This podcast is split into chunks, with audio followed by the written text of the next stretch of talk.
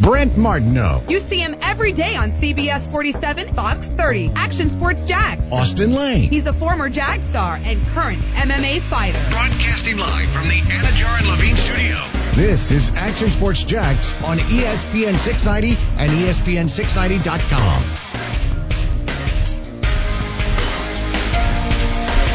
Does baseball have a home run problem? Some people seem to think so. Where is Russell Westbrook going to go?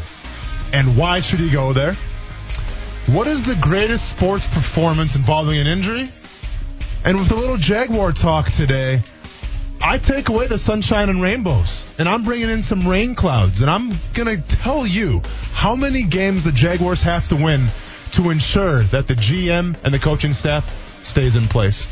A little, little bit of everything today on ESPN 690. A little, little bit of a hodgepodge, but I'm Austin Lane, joined by my co-pilot, co-host, Stuart Weber. And we got Coos in the back pushing all the right buttons. How's it going, guys? Usually the right buttons. Sometimes. Qualify that for our boy Coos. Yes. Uh, I'm doing good. It's a little hot out. Got a nice little run in today. How far? It's like four miles. Just four miles? I Yeah. mean, you said it so nonchalantly, like it's not a big deal, dude. It's not that big a deal. It's kind of a big deal. I guess. I don't know. I uh, I did strategically. It's funny because the the street that I'll just run on right right by my house, uh, the st- side of the street I'd normally run on is completely bathed in sunlight. Okay. So I'm like, I'm just gonna run on the other side of the street, which is in shade. Yeah. So I feel like I, I saved a life, mine, Fair enough. uh, when I did that today. Fair enough. Uh, I'm gonna get right into it. And as far as the sporting world's concerned, wasn't a lot happening last night. We had wrestling. There was WWE Raw. But the big attraction, So there was not a lot going on. easy. But the big attraction was the home run derby. Yes. And I think we all keyed into it. I think we all watched it. Some people might have listened to it on uh, uh, ESPN 690. I did for a little bit. Uh, So let me ask you.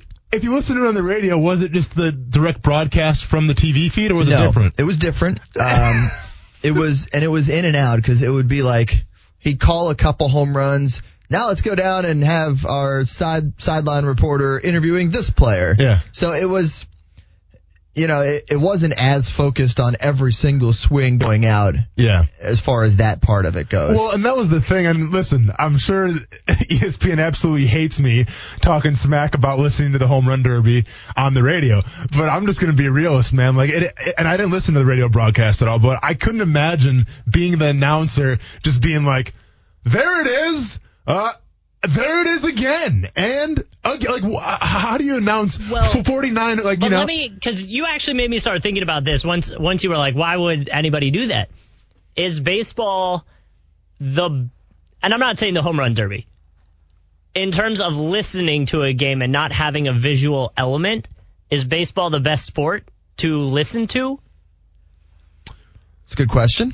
I think it is just for the fact that it's probably the slowest game, right? Like if you listen to hockey, basketball, or football, um, it's a little more fast paced. So while there are a lot of good color commentators out there, there's a lot of good broadcasters out there, it's still hard to maybe get the entire picture just because the game's happening so fast. With baseball, and you know, me being a Brewers fan, I, I, I get the opportunity to listen to Bob Uecker, uh, every once in a while when he does the games. And, you know, Bob is one of the, the greatest to ever do it. And it's cool because when there's a lull in the action, he'll share like old stories from like back in the day. Well, that's and that's what I was about to jump in on. And my personal experience, having done the play-by-play for the Armada the first three seasons, uh, soccer is another one of those sports that allows time for stories when they're in the middle third of the field and they're not in an attacking position. Uh, so I see some parallels, but I probably would say baseball of all the sports is probably one of the best ones to listen to on the radio. Um, I don't know football just you want that visual element. You know, you want to see those those great catches, those huge crunches on the field, just the that side of the game. Baseball, you're you're still able to get the feel and the atmosphere from it listening on the radio. You Yeah. can, you know, you you hear the crack of the bat, you hear uh, the peanut guy in the background. You hear, you know, that, that low murmur of people just having conversations and the crowd. And then the crowd suddenly goes quiet when you hit the, you know, you, you can still transport yourself to that location with baseball. And in my opinion, probably better than other sports. Uh, Just just my take on it. No, absolutely. And you got to remember too, like to the casual fan, to the casual baseball fan, to the casual football fan, your job as an announcer is to paint that picture. So in football, for instance, say, you know, you're announcing the game and it's like, all right, so we got shotgun, we got trips right, uh, you know, the back's in motion. Yeah, sure. I can paint that picture in my head because I've been looking at formations pretty much my whole entire life, so I know what to expect. But from the casual fan, when you say trips right out of the shotgun, you're like, yeah, most people know what a shotgun is maybe most people know what trips right means, but you know, for that instance, I mean, now you're thinking about, oh, trips right, so I'm trying to picture it, and the play is already happening. So from that perspective too, I think, like I said before, it's such a, a fast-paced uh, kind of game where it helps to visualize it and actually see it on TV as well. well. And that's that's a challenge of some of those other sports is that there is so many changes that happen over the course of all the movement. Mm-hmm. In baseball, uh, the shift notwithstanding, which is a big thing right now you generally know where everybody is standing in the field. You know you got three outfielders. You know where each infielder is standing. You know that the fence is to a certain spot out and left, right, and center. Uh, so that certainly is a part of it. And it, it, my experience uh, doing soccer, I found that it was very important to be able to relate it to the non-soccer fan, mm-hmm. especially in a market where you might have a casual listener who just pops it on and it's like, oh, what's this? What, what are they talking about? What's a touchline? What's a, you know, all the, the different terms that they have in soccer, which don't get me started on that. Well, and here's the real question. Do you have a, a catchphrase that you use like that's personalized for you that the people kind of know you by? I, try, I feel like you need to have one. Yeah, I tried not to force one, mm-hmm. uh, but more often than not, I would throw a back of the net in there as part of it. Come on, that's like, that's common, man. How many different ways can you say he puts the onion in the basket. You so, know, I mean, yeah, that's that's a little too forced, but, so, but that's yeah. what I'm saying. You, yeah. you, you you want it to come organically, and For I never sure. really had anything more organic than yeah. that. That was really just kind of what I'd say when a. Have when you ever thought about getting like an English accent to help you out as well? Because I no. feel like if you have an English accent, it, it improves the. I'm overall. not in England.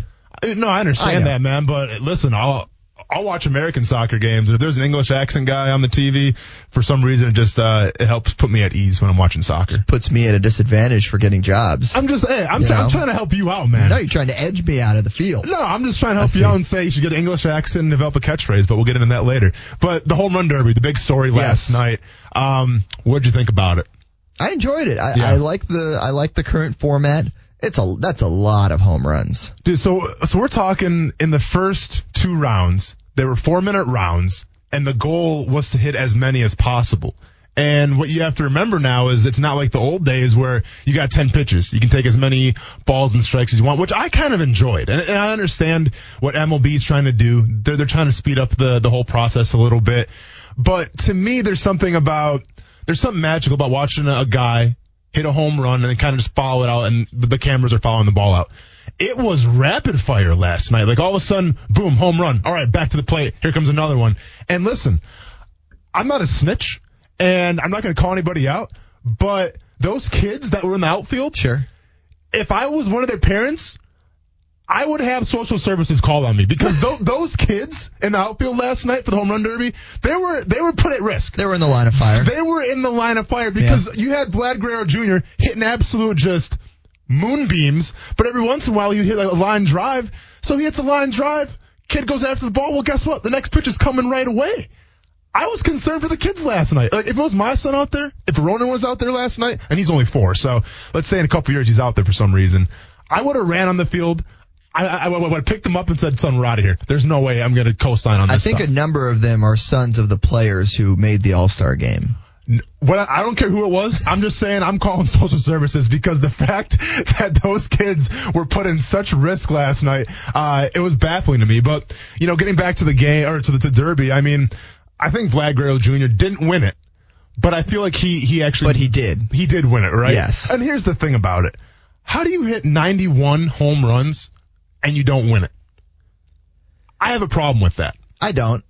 I I've always and, and, that's part of the the bracket the bracket setup, right? Which I I'm not a big fan of either. But yeah, go on. Like if you're if you're in March Madness and in the Final Four, and say you blow out Kentucky by 40 in the semifinals, and you just had this amazing game, and you know nine guys on your team had a triple double. I'm exaggerating. Um, you go to the final and you lose by one. Should you still be the winner? You got to beat the team that's in front of you, or in this yeah, case, no, you beat the guy. I understand that, but the difference between that is that both teams are playing at the exact same time. And in the bracket format for the home run derby, Guerrero Jr. had to go second all the time. And when he had to go second, he, I'm sorry, he had to go first every single time. So he didn't know what number he had to get as opposed to Joc Pederson, who literally went second every single time. So he knew what number he had to get. So with, with Vlad Guerrero's position, he just had to keep on swinging until he couldn't swing anymore. You know how you- because you know how you fix that? How do you fix it? Hit more home runs. Or just don't have the bracket. How does that sound? He was the eight seed because he had the least number of home runs in the regular season. Agreed. So that's why. So hit more home runs in the regular season, and then you're not seeded eighth, and you don't have to hit first every time. But then is it also fair though too that he had 91 home? Okay, so here's another thing. Then let's talk about it. Shouldn't they kind of carry over maybe the second round to the finals? So they used to do this, right? Yeah, and, and I was a fan of it. They used to have this set up where it would be the cumulative number of home runs, and you would get into situations where a guy who excelled in a previous uh, four-minute session would then completely blow the guy out of the water because the number to reach was too high. So that's why they went to the bracket. And I think the bracket works. I, I like that head to head. I just saw how many you hit. Now I'm going to hit more. Or you just saw how many I hit. Now I'm going to hit that idea that you just go head to head with some guy and do it that way. Agree to disagree. Yeah, but yeah. but I think we can both agree But the fact that We're talking about it. we are talking about it. But I think the fact that the one million dollar prize is on the line. Yeah. Um, it was uh, Which for both players is incentive. It was almost much more double than they make what they right make in the regular season. They make five hundred fifty thousand dollars this year. I mean, and you can tell, like, dude, I was, I was almost in pain for Vlad Guerrero Jr. because he put everything he had into those shots. I mean, he's definitely a power hitter, but uh, he had to use his entire body, as opposed to the winner, your guy from Florida, who you mentioned a little bit, the polar bear. the polar bear, Pete, uh, Pistol Pete, Pistol. Pete ended up. I mean, he, he had a nice swing too, Pete Alonso, but didn't put his whole body into it. I, I think he was a little smarter with his decisions. But we'll talk about that a little more after the break here. Honestly, though, if if I was the manager of the Blue Jays, I would have ran on the field too and shut Vlad down. I'm like, dude, I understand we're probably not in playoff contention. Well, let's discuss that next. we'll talk about that next here on ESPN 690. I didn't think I'd ever be booed at a home run derby, to be honest with you. Um, but I guess that's the that's the hometown uh, that's the hometown home cooking. So dealt with some adversity, but uh, we overcame and pretty much just survived and advanced. I mean, we hit the sweet spot. We got in a groove in a little uh, for a little while and just carried it on through. So I mean, it was it was, it was really special. I'm, I'm, I'm so blessed. That is the polar bear, Pete Alonso, the former Florida Gator who wins the home run derby. Of course, in that first round, he had to go up against Carlos Santana, the Cleveland Indians slugger. Yeah. And thus he got booed. Gotcha. Yeah, Santana, not the best showing. If this was a double competition, he However, won it. it was better than Jim Thome showing the last time Cleveland hosted the All Star or the All Star festivities. Yeah. When he had a, a zero spot in the home yeah, run derby. Giant Goose Egg, uh, You know. that's that's not good He for and I pride. uh, he and I hit the same amount The that same year. amount. like I said, it was a double competition, might have had something cooking there. But uh, yeah, not good in the home run end. Um, so I mentioned it before. You hit 91 home runs in the home run derby. Now, granted, there was overtimes. And by the way, that that whole showdown with uh, Joc Pederson and Vlad Guerrero Jr. was by far the highlight of the night. I mean, you have two guys who had, I believe it was 29 to start things off. They tie again.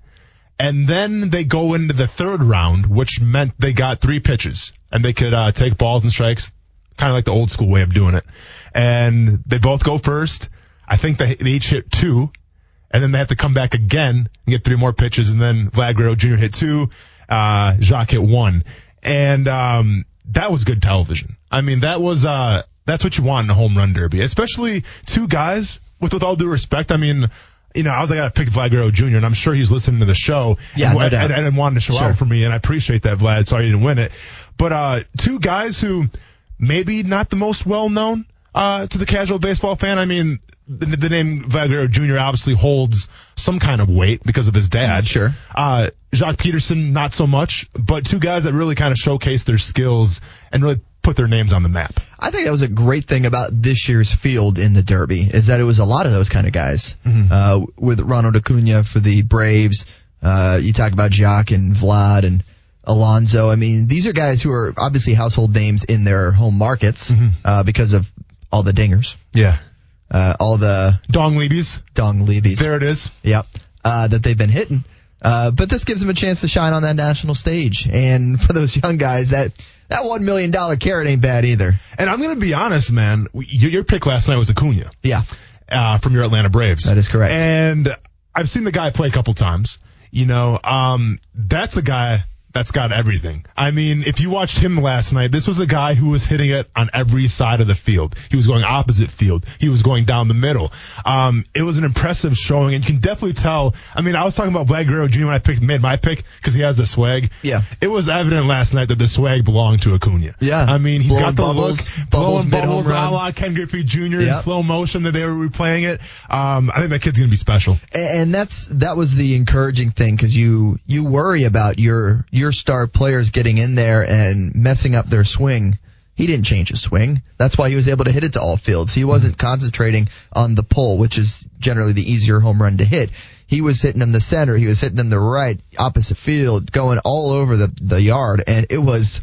If you look at that spray chart on Twitter, it is just so impressive to see all those arcs just all across the entire park. And uh, not a bad guy to have locked up for your team for the foreseeable future. And he's uh, he's the leadoff hitter too. That's another crazy thing. So many guys who enter this home run derby are power hitters and hitting cleanup. Cunha is the leadoff guy because he hits for average too. Yeah, and just the way this was set up this year, though, and I was kind of bummed yesterday that Christian Yelich wasn't in this home run Sure, derby. yeah. But seeing how the format was, where it's just nonstop, nonstop home run after home run, I'm kind of glad he wasn't in it now because I think it can really definitely mess up your swing, especially Vlad Guerrero Jr. who hit 91 home runs. I'm not sure how many hits that equated to. Probably at least 150, I would say. Should have hit 92, the the Austin Lane special. Exactly. But if, if you're the manager, and I get it, you're the Toronto Blue Jays. You're 17 and a half games behind in the division right now to the Yankees, the Rays, and the Red Sox. Probably not going to make a lot of noise after the All Star break. I get that. And I get that it's great for your ball club. It's great for a young talent to showcase his skills. But you have to be nervous because I mean, and, and it showed in spades that final round when he was going like the, the extra, which was another cool thing. They had like the extra time where if you hit two balls over 414 feet or 430 feet, whatever it was, you got extra time. And the last extra time that Vlad Guerrero Jr. had, I mean, he was he was gassed, Spent, He yeah. was absolutely spent. Um, as a manager, you got to hate to see that though. You do, but it's just swinging. And I get that when you when you're gassed, you're more susceptible to injuries. Yeah. Um, so I can certainly understand that that side of it. But at the same time, you want that guy to go win that million bucks. You want him to have that opportunity to do that. It actually leads me to a, a bigger question that I was kind of thinking of leading into the show today. Um, it's a mid-season All-Star game. You don't see it in the NFL. The NFL does it after the season, sort of, before Yeah. the Super Bowl. But you know, uh, it, it can, it's very interesting how it can how it can affect players and teams as they move into that second half of the season because a lot of the times you know you can come out a different person out of the all-star break out of that four or four day whatever it is break and once you get back on the field you're swinging a hot bat you're back you're you got that that reset button for a lot of the guys that aren't doing the festivities it's the midsummer classic Yeah. people love it in the summertime. If you're that worried about injuries and, and players and, and pitchers are being held out of, you know, starts and not being able to compete in these things, would they ever think about moving it after the season? Like football does? No. I feel like only I- football can do that, right? Well, football has to do that Because of how though. physical it is. Exactly. Like, Sort of. Not really in the else, not in well, the Pro no, Bowl, but definitely not in the Pro Bowl. But the thing about it like this, if you chose to have um, the NFL have their All Star game or their, or their Pro Bowl mid season, um, how many guys would actually do that? And I'm not talking about because you watch the product, and I'll be honest, I don't watch a lot of the the Pro Bowl just because it's not entertaining to me. And I think a lot of people would agree with me. But if you have it during the mid season. I feel like a lot of guys would just sit out and try to get that extra week break. Yeah. As opposed to having to go to Hawaii, go to Orlando, travel, um, you know, put the system in and then perform. Like I think a lot of players would just sit out and take that extra bye week. of the four major professional sports in America, of course, baseball, basketball, football, and hockey, You bet. it's pretty clear that baseball is the most competitive, most realistic of the All-Star games. Agreed. It's the one that looks like the normal product the most. Yeah. And, and, and the saddest thing is though, is that it's a game that I'm not that into either. The, the, the, I talk about the All Star game for baseball. Um, I'd probably go with the NBA over over uh, baseball. And to me, listen, I, you remember when they used to have the rule where whoever won had like the World Series advantage? They had the home field advantage. Yeah. Yep. And I was a fan of that because there was some kind of incentive, but also it was kind of BS because you have pretty much every team being represented at the All Star game. There's a lot of guys that don't really care. You Yeah. know, I mean, there's maybe 15 teams that actually care about that rule on each on each side or whatever. So I can get that point, but at least there was some kind of incentive. It, it, made it a little more appealing to watch because number one, yes, it is baseball, and I'll watch it if a, a lot of like my team are in it, like the Milwaukee Brewers. If there's a lot of Brewers represented, then sure I'll watch it. But what really turned me off to it, and I'm gonna slam Milwaukee here. But when the All Star game was in Milwaukee, I think it was back in like 2008, 2007, it might have been, and it ended in a tie. Yeah, that was that was not good for the game. That that, that completely um, ruined the All Star game for me, and it's something that still sticks with me because you had that. If you remember that home run derby, Sammy Sosa hit one literally out of the ballpark, and it went in the parking lot. Hit, hit a car in the parking lot.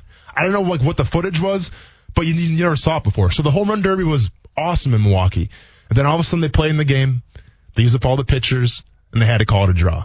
And to me, that completely turned me off to the game. Well, that's the thing is that these managers who are having to decide who's pitching when, who's playing when, are also managing the egos and making sure that if you're a pitcher, you're not getting left out. You know, and that's that's kind of changed a little bit to where you now keep a pitcher or two in the tank to make sure this doesn't happen. Uh, but it's it's certainly interesting how that has kind of evolved. The the really big thing that has changed All Star games, and this happened a long time ago, but is it's interleague play. Hmm. Once once interleague play arrived, then you had AL teams playing NL teams all the time. It used to be you'd only see that in the World Series. Hmm. So some of these matchups between pitchers and batters would only happen in the All Star game and the World Series, which is what helped build that to such a huge event It was more intriguing. way more intriguing Yeah. because you you had these matchups that you would never get to see. I still think it's the best of the All Star games. I'll be watching tonight. I'll enjoy it tonight, and hopefully the Braves players represent well. Well represented, Well, two yes. of them are starting too, so that's pretty exciting. There you go. Yeah. Yeah. And then once again, like, I'm going to be watching it just because there are some Brewers in it. But, um, there's really no solution though either. You know, I, th- I think baseball just needs the bigger names. You know, like back when I was a kid, it was the Ken Griffey Juniors, the Mark McGwire's, the Barry Bondses, the Sammy Sosa's. Like that was must see TV. And for whatever reason, you have like the Mike Trouts. You know, and Mike Trout's a, one of the best baseball players to ever do it, but he's not really that household name. Bryce Well, Harper's up there, he but didn't you know, make the All Star game this year. Mike Trout didn't. Uh, oh, B- B- Bryce Harper. Bryce Harper yeah, did. yeah. M- Mike Trout's Oh, going to be there. Like so many of the highest paid players Yeah. did not make it this year, Yeah. but that's that's certainly part of it. Listen, I want to stay on baseball a little bit Okay. for the next segment. Uh, you mentioned pitching. Yep. Justin Verlander Heard of him? was very adamant Yes. and very upset Oh boy, about the MLB and the way they're uh, processing these baseballs. jump into that next. Get into that next. All right. And welcome back to ESPN 690. If you're listening in the car, listening on the radio dial, or perhaps you're on one of our social media streams Twitter, Facebook, Twitch, YouTube, live on all those right now. So really, you can watch us, listen to us anytime you'd like, and the podcast a little later on this evening. We continue the Major League Baseball discussion. We're talking about the home run derby. We're talking about the, the state of the game. But before we get back into that, let's welcome in one of the faces of Action News Jax, the great Garrett Bedenbaugh. Yo, yo. You How you might doing, you might know him as the weekday mornings meteorologist, uh, filling into the big chair today, right? It's a tall task. I tell you, it's a lot of pressure to fill in for the one, the only chief meteorologist, Mike Buresh. So you're probably used to hearing that voice telling you what the weather is like. Yeah, and today, guess what? It's hot. Yes. It's humid. Spoiler Yep. alert. And some afternoon showers. This time of year is really easy for you, isn't it? Uh, kind of. I mean, You could just like repeat that well, every day. people want to know and paste it. The whole summer. The things that change are the direction where they're Okay. headed, the beaches, where are they wet, are they dry, and all that stuff. But uh, yeah, it's you know now we're heating up with the tropics, so Be honest, the storm chasing vehicle that you guys have, yeah. How cool is it? And can I ride in it, please? It's pretty cool. You know, we've taken it to get something to eat before. That's always a hit. nice. Um, so we've been to some local eating establishments with that. Um, so that's always a hit. But yeah, you can ride it at any time. You know, it's a little heavy though. Okay, I, that's I, fine. I've taken the First Alert Storm Tracker to some high school football games. okay. And uh, the thing that I enjoy the most, for those who are not familiar with the First Alert Storm Tracker, Looks cool. for one, it's glorious. Yeah. Uh, it's got a tremendous wrap on it. It's got all this great weather charting equipment, giant right. satellites, and all this stuff on it. But it's Is it reinforced? Like it steel is, reinforced? It is. Oh, I so like that. So because that. of all the extra weight, they had to reinforce the frame of this Jeep. Love that. Um, so it is a Jeep.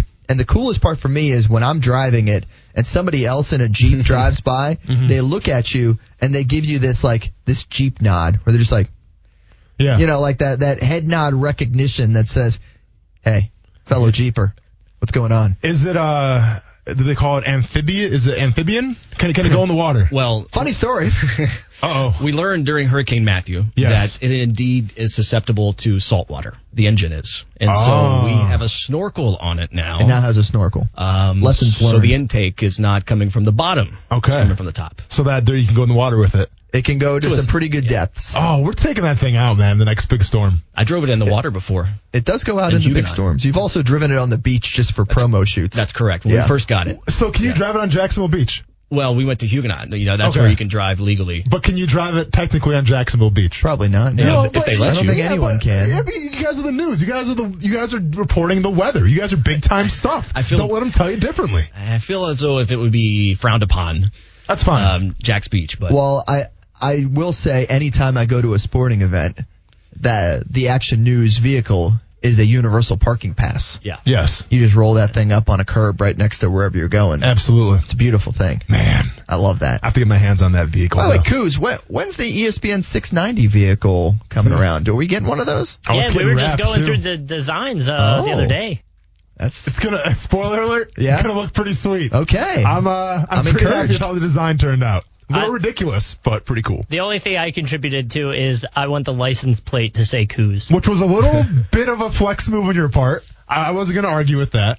can we but, just um, can, it, can we have it say Scott I was instead? gonna say like Scott slash Coos. You can go Scott. No, it's all I mean, good, man. but how many how many letters are you allowed to have on? You know what I mean? Like, it, I think five's okay. so. So just not have- Scott. Yeah, just Scott. No so Coos. d- are we confirmed? Is the license plate gonna be Coos? I doubt that they'll follow through with that. No one listens to me No here. gonna listen to him. Probably not. So Poor guy. Garrett, uh, not only a meteorologist but a big sports fan as well. Go Tigers. Go Clemson Tigers. Oh, it's probably you meant the Detroit Tigers. I No. mean, I'm sorry about that. The Clemson Tigers. Well, good for you. Okay. Yeah. Yeah. Had success, uh, successful couple seasons here the past couple years. What about your baseball team? You got one? Oh, of cou- well, I mean, is there Braves? Is it yeah, Atlanta I mean, Bra- correct. So what is it with like? I feel like if you're in northern Florida, Yeah. obviously South Carolina, If you're Yeah. the in, the entire southeast of the United States, you're going for the Braves. You're going for the Braves. You used to If- watch if it you're, If you're our age, if you're in your Yeah. 30s, because you didn't have the Marlins or the Rays growing up, and plus you had players like Chipper Jones, Greg Maddux, who were. and you had TBS, Yeah. so it was on for everybody. Oh, okay, gotcha. It was Like on. It was on for a national audience, and Yeah. that's why so many people around the country are Braves fans, and especially here in the southeast. I know for me, growing up in West Palm Beach, they had spring training there when I was growing up. Yeah. So I'd go to the Braves spring training games every year. Yep. That's where I got hooked before the Marlins were a thing. Well, we mentioned Acuna. Yep. Put a pretty good performance on. Did. actually the biggest underdog too of the night, uh, plus twelve hundred. In case you're interested. They in that. showed the the shifting odds. Yeah. And he started as the long shot, but by the start of it, he was the third betting favorite. Gotcha. They, they- they probably saw his style, his swag, and figured, yeah, this No guy's doubt. gonna hit a lot of them. But uh, you know, so we're talking about baseball, home runs, and everything. And Justin Verlander, who will be starting tonight for the All Star uh, team that he is on, which will be what? I guess the is it the don't leave me out to dry here. What, what team is he playing? He's the National Oh, League. no, or, no, Verlander I'm sorry, will be on the American, American League. League, American yeah. yeah, because he's with Houston. Hello. got distracted by Hello. text. That'll Yeah. happen. So Yeah. the starting pitcher for the American League um, had this pretty passionate rant that he went on. Uh, I'll just kind of summarize it pretty quick and deal with the expletives here. Uh, You should work around those. yeah, I know because get ready on the dump Kuz, button, get ready for that dump case. button, man. We haven't used it a lot, so uh, here we go. But he starts off with uh, when asked about you know because there's been uh, there's been a kind of a trend these days where there's going to be the most home runs ever hit. Uh, this year. Uh, they're on pace for it at least. More by more than 600 home runs right now. They're on pace for setting the record with more than 600. So pretty impressive. But Verlander responded by saying it's an effing joke. Major League Baseball is turning into this game, uh, and it's an absolute joke. They own Rawlings, which is the maker of the baseballs, and you've got Manfred up there saying it might be the way they center the pill. They own the effing company. If any other $40 billion company bought out a $400 million company and the product changed dramatically, it's not a guess as to what happened. We all know that what happened. Manfred, the last time he came in, what did he say? He said, we want more offense. All of a sudden he comes in, the balls are juiced. It's not a coincidence. We aren't idiots. Oh. So, not the happiest of campers. Yeah, that's not a that's not a happy guy. No. You know why? Why not? Because he's a pitcher. Well, of course. And And he's the one who's getting made to look a fool, and other pitchers are as well. Yeah. But I mean, Garrett, people like seeing home runs. That's what I was going to say. People like seeing home runs. They like getting free baseballs out in outfield, right? If you got those cheap seats, you like getting a free a free baseball, and it's exciting because let's face it, baseball's been trying to deal with how slow the game is over the past couple of years and the fan base and watching it on TV or being in the park. But if you got something else to make it a little bit more exciting throughout that process, throughout that long time, then why not? But of course, the players maybe not well, like that. And by the players you mean the pitchers. The pitchers, And, you know, and I think it's only the pitchers. I think you don't hear complaints from you know the first baseman. You don't hear complaints from the catchers. It's just it's the pitchers. And Verlander, I, I respect you, dude. You're a hell of a pitcher. One of the best to ever do it. No doubt about it. But there's the term adapt or die. And that's what you have to do here. It's not like you're pitching the certain kind of balls and everybody else is pitching different ones. I mean, Right. everyone's on the same same playing field. field. Listen, when I played back in 2010 for the Jacksonville Jaguars, you started to see the trend where the league geared more towards the quarterbacks, geared more towards the offense. Why? Because points, touchdowns, that's what people want to see. Just like people want to see home runs, people want to see their fantasy football scores go up. People want to see the scores and touchdowns. So as a defensive end, it sucked for me because now I couldn't hit a quarterback low. I couldn't hit the quarterback high. I had to literally adjust the way I played the game just to appease the big wigs because they want to see more points. And that sucks, but that's just the way it is. I will say this. I feel like it's had some unintended consequences that are seriously affecting the game in that everyone is either going for a home run or you strike out trying. You don't see small ball anymore. You don't see people hitting singles and doubles. Heck, you have these situations late in games. You can have a guy lead off with a double and they have no chance of getting him in because nobody knows how to to get him to third and then to to drive him in successfully. Everyone's trying to hit home runs. And so while you might be adding some excitement with the the long ball, I feel like it might be negatively affecting the game. Well, look what happened last year. The New York Yankees hit hit dong leabies, if you will, all the time. That's a home run, by the way, Yeah, Garrett. that- that's a home thanks. run, by the way, from Sorry. Wisconsin. Yeah, Yeah, sorry, yep. sorry. That's uh, Dong leabies. Yeah, dong leabies. Learn it, use it. Make it a thing. Yep, make it a thing. Spread it. Hashtag it. But so you look at what happened with the Yankees last year, and even the Twins this year. The Twins right now, I think, lead the the major leagues in home runs, and they're a great team. You know, one of the best records in baseball right now. But does that type of play, living and dying by the long ball, is that going to win you a a playoff game? You know, a playoff series? Is Don't that going to get so. you the World Series? I don't think so either. No. So while it is entertaining, while it might be fun to play in, when it's you know October and the wins start and the wins losses really start adding up and everything, you may see a change of style of baseball. I, I think you really will. But it is not just a. It's not just you know to coincide with the fact that Major League Baseball bought Rawlings and now all of a sudden the home runs are up. I mean, there's obviously something to that. Yeah. Is, is that kind of shady on your part or not? I guess. I don't know. I I think that's a little a little conspiracy theorist. I think that's looking into a little too much. I think it's just they want to see more home runs. I don't think it has to do with the fact that they bought that company. All those things considered, Garrett, you watching the game tonight? Uh, yeah, I will be. So I'm working late. Usually I go to bed at seven o'clock, so I'll be able to stay up and watch some of it. The 7 p.m. bedtime could be rough. 7 p.m. bedtime, huh? Usually when I'm on the morning show, yeah, What time do you have to get up in the morning? two fifteen. Yeah. Bars just closed at the beaches. yeah, man, that's uh, wow. That's That's- that's, that's that's, rough, insane. Yeah, that's that's a rough one. Yeah, was- show starts at four thirty, so you know, got to get in. So like, how much homework is is involved for what you have to do? Like, you get up at two fifteen.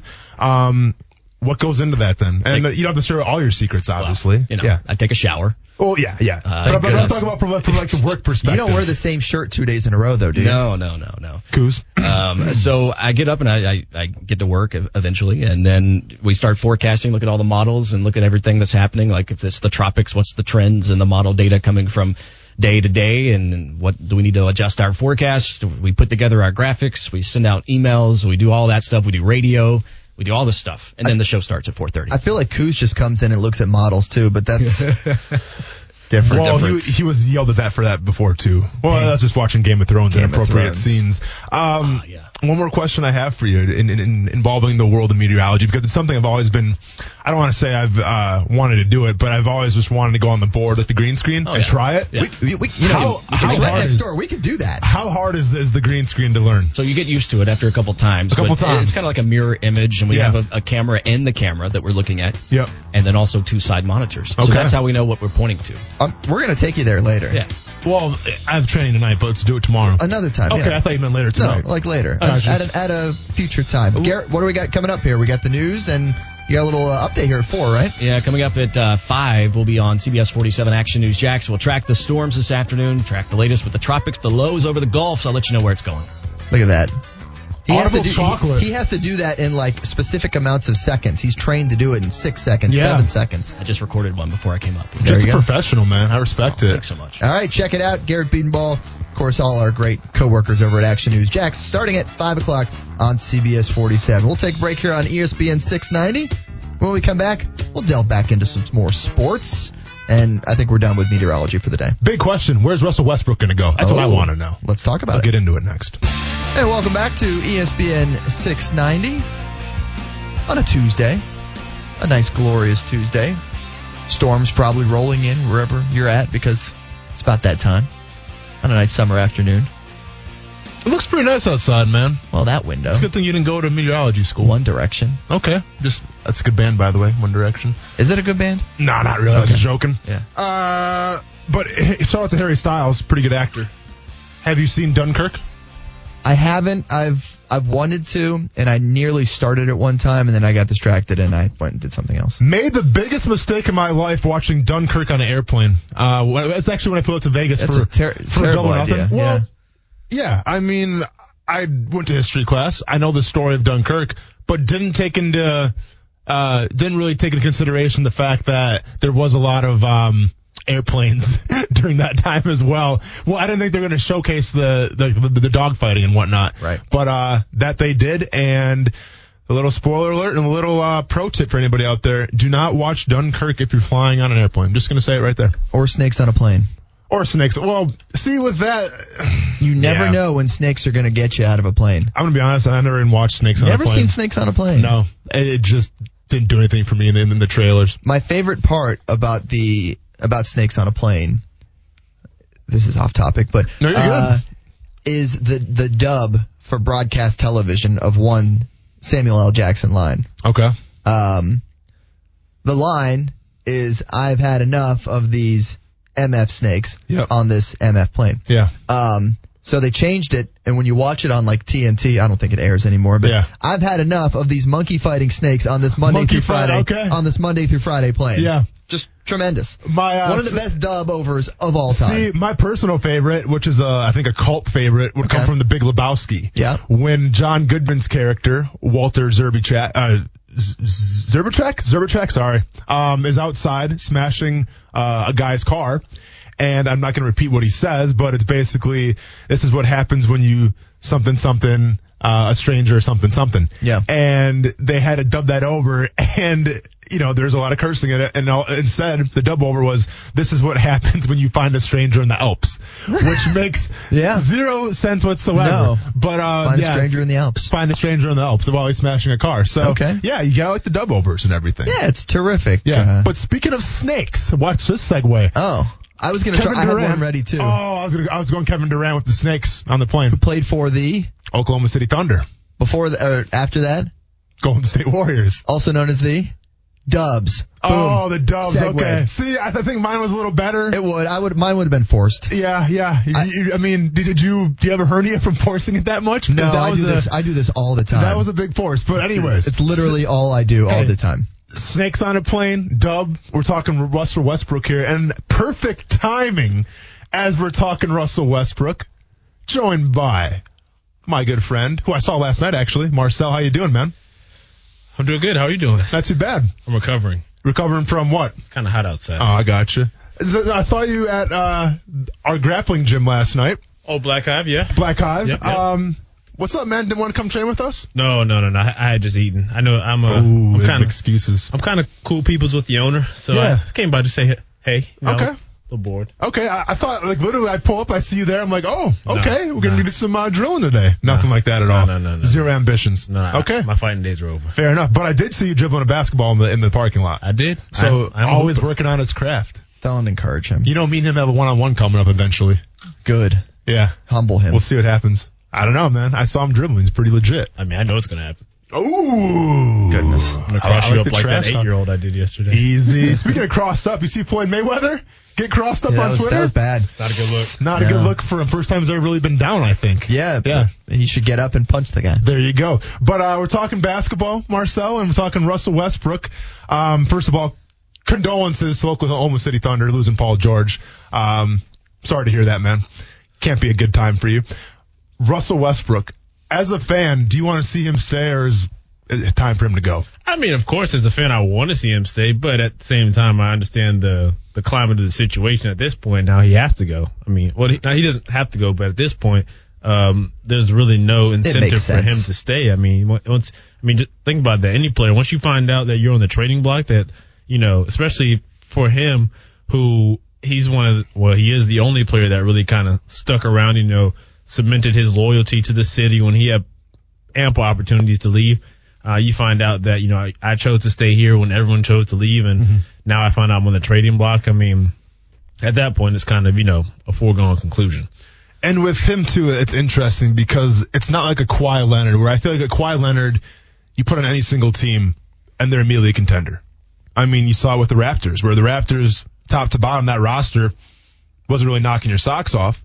Kawhi Leonard comes in and wins a championship for them. Mm-hmm. You know, with Russell Westbrook, I feel like his style, the way he plays the game, while it's admirable, it may not necessarily make for the best team game. I So- agree with that. so- yeah. I mean, my thing, my thing is, look, I feel like for one, he he obviously gets a, a terrible rap because of the fact that that Kevin Durant left, and now that Paul George leaves. First of all, two completely totally different circumstances, but he's always going to be looked at as the guy that you know two superstars. Uh, were on your team and wanted and wanted to leave to go play somewhere else, and they're gonna, you know, the common denominator is because of you. Um, do I? I don't think it. Do I think his game is is conducive to a championship caliber winning team? Probably not, just because of you know the type of player that he is. But I don't think that he he can't go to a competitor like a uh, a contender and help that team.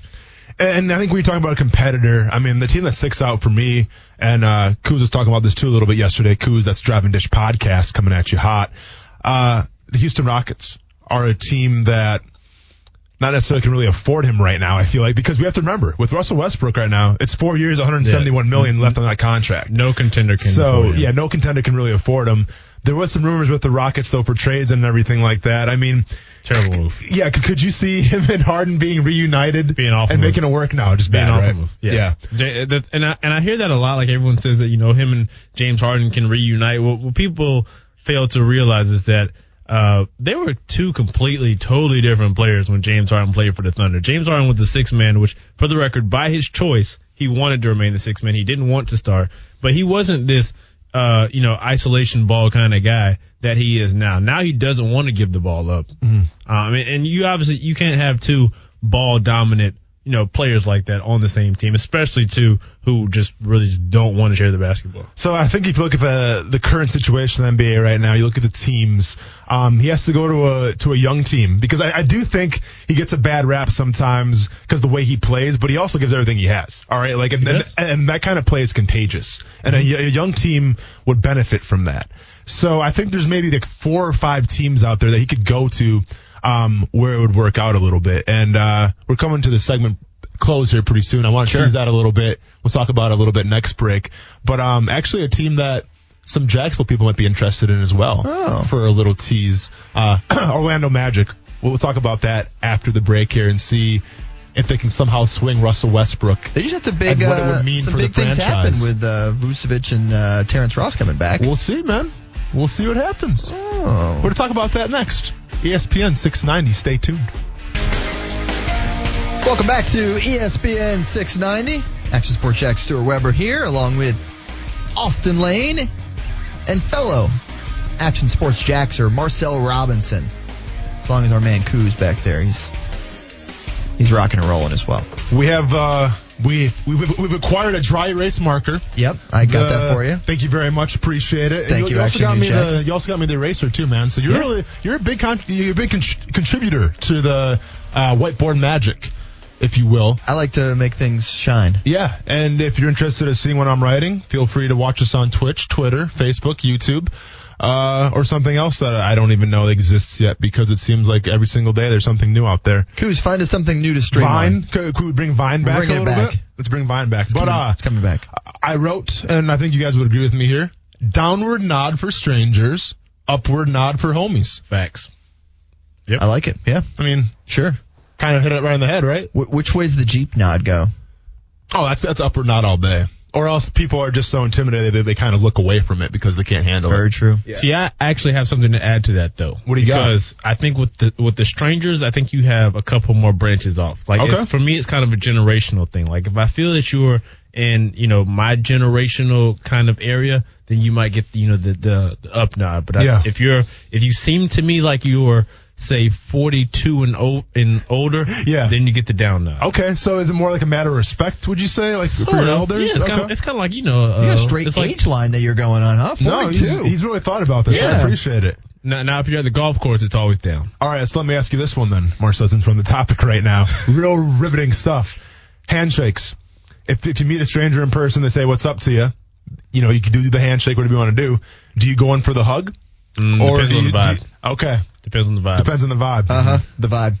See, the vibe. and then like to me, I mean, listen, and you think it's stupid, but it's, No, no, a, no. it's a big deal. I It was at the Oh, yeah, no, I agree. Uh, a couple days ago, and there was a new guy there. He's like, "Oh, Lane, what's up, man? I love the show." I'm like, "Oh, thanks." He comes in, and I'm not the most aggressive handshaker to hugger, and I just and I'm sweaty, so that's two things working against the, the gentleman. And he's my age too. So he comes up to me, I put my hand out, we do the handshake, but then he, he brings me in closer. And it was like, it was, going it was a little bro bit of, a, of an awkward, Yeah. yeah. a little bro hug, man. Gotta Yeah. go with it. Yeah, I, I, uh, I had to go with it. Yeah, I saw Josh Evans the other day at an establishment, straight into the bro hug. yeah, Yeah, yep. because you gotta know, you gotta know the the feel, the vibe. For, I would uh, agree with Marcel on that. For a psychology class in college, our teacher had us try this, and it's cool. Next time you're in public, try this with, with some of your friends.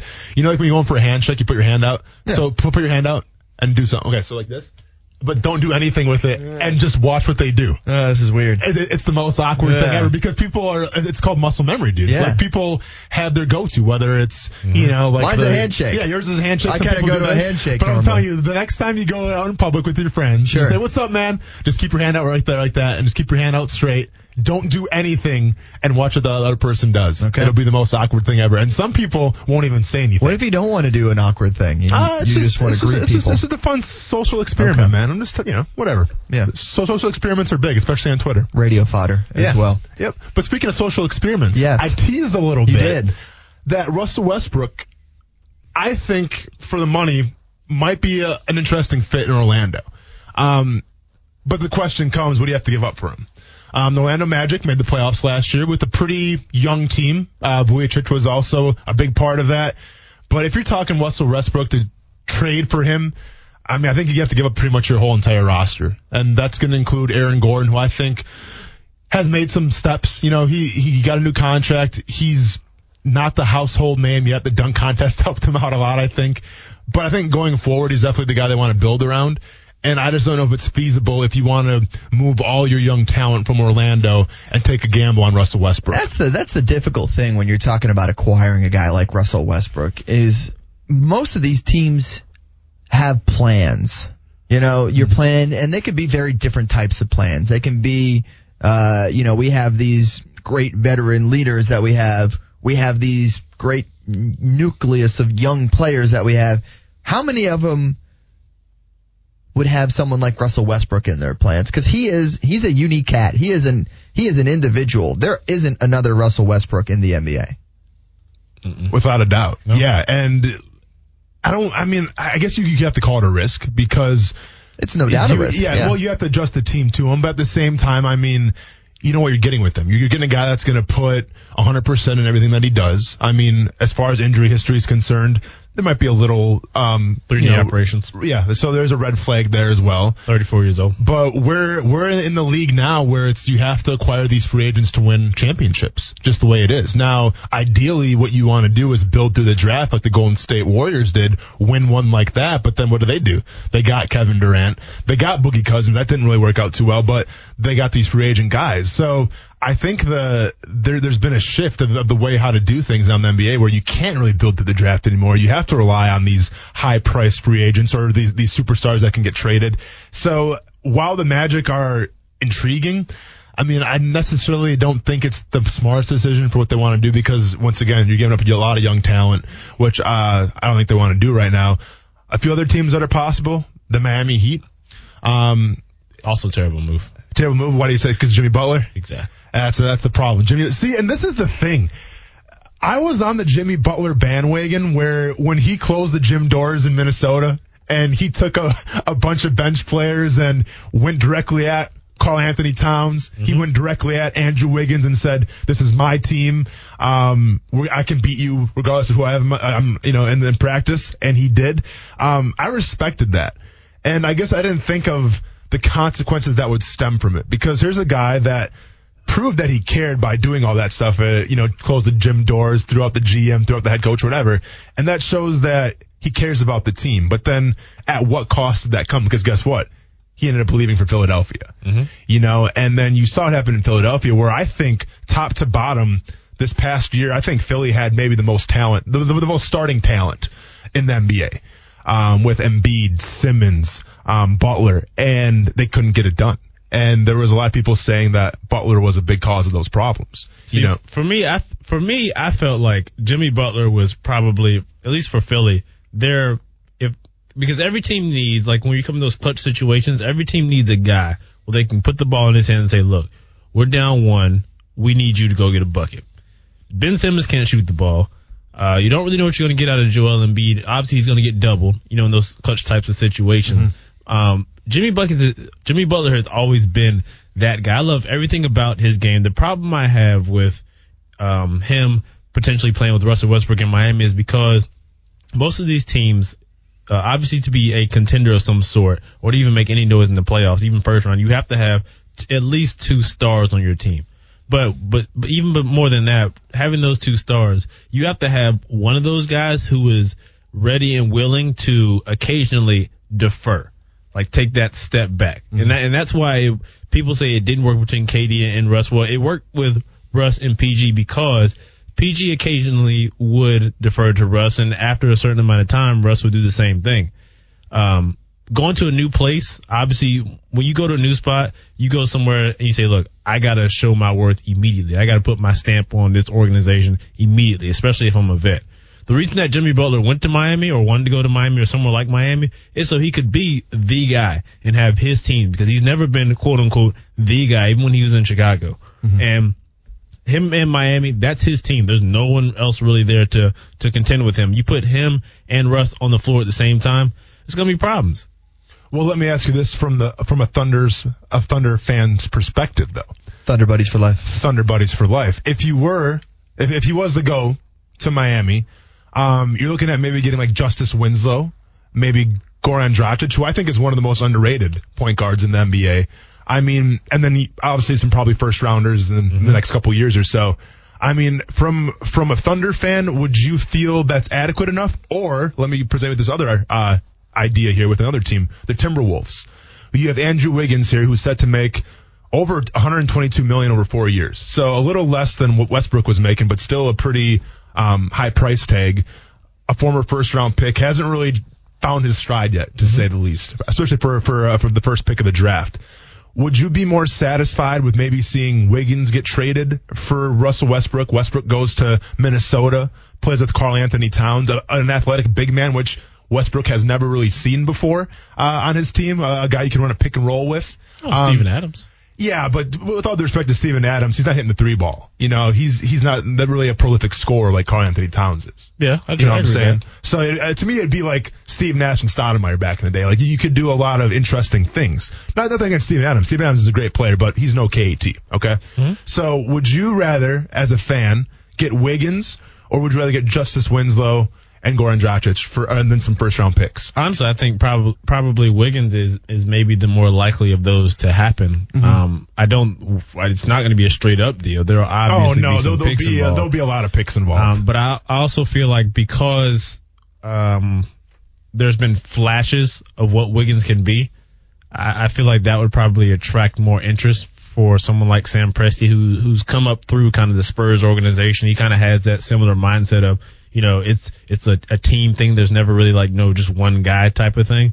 Um, I feel like Wiggins could come in and, and adding on with some of the, the younger players, up and coming players that they have, and I also feel that Andrew Wiggins is coachable, which is going to be the biggest thing, especially for someone like Billy Donovan to um, to be able to keep staying in Oklahoma City. And that's what I was about to pop in with is that Billy Donovan's best years in Florida, his best teams in Florida consisted of a team. There wasn't one guy that was a superstar. Sure, those guys went on to great NBA careers, uh, which showed that they had the talent, but they were all averaging 10 a game. They were all able to have a different guy contribute each time. So certainly uh, a fun discussion on some NBA, and well, we'll, and we'll of course, keep it rolling. Yeah, and of course, there's always the Knicks too. But who really wants to go play for the Knicks?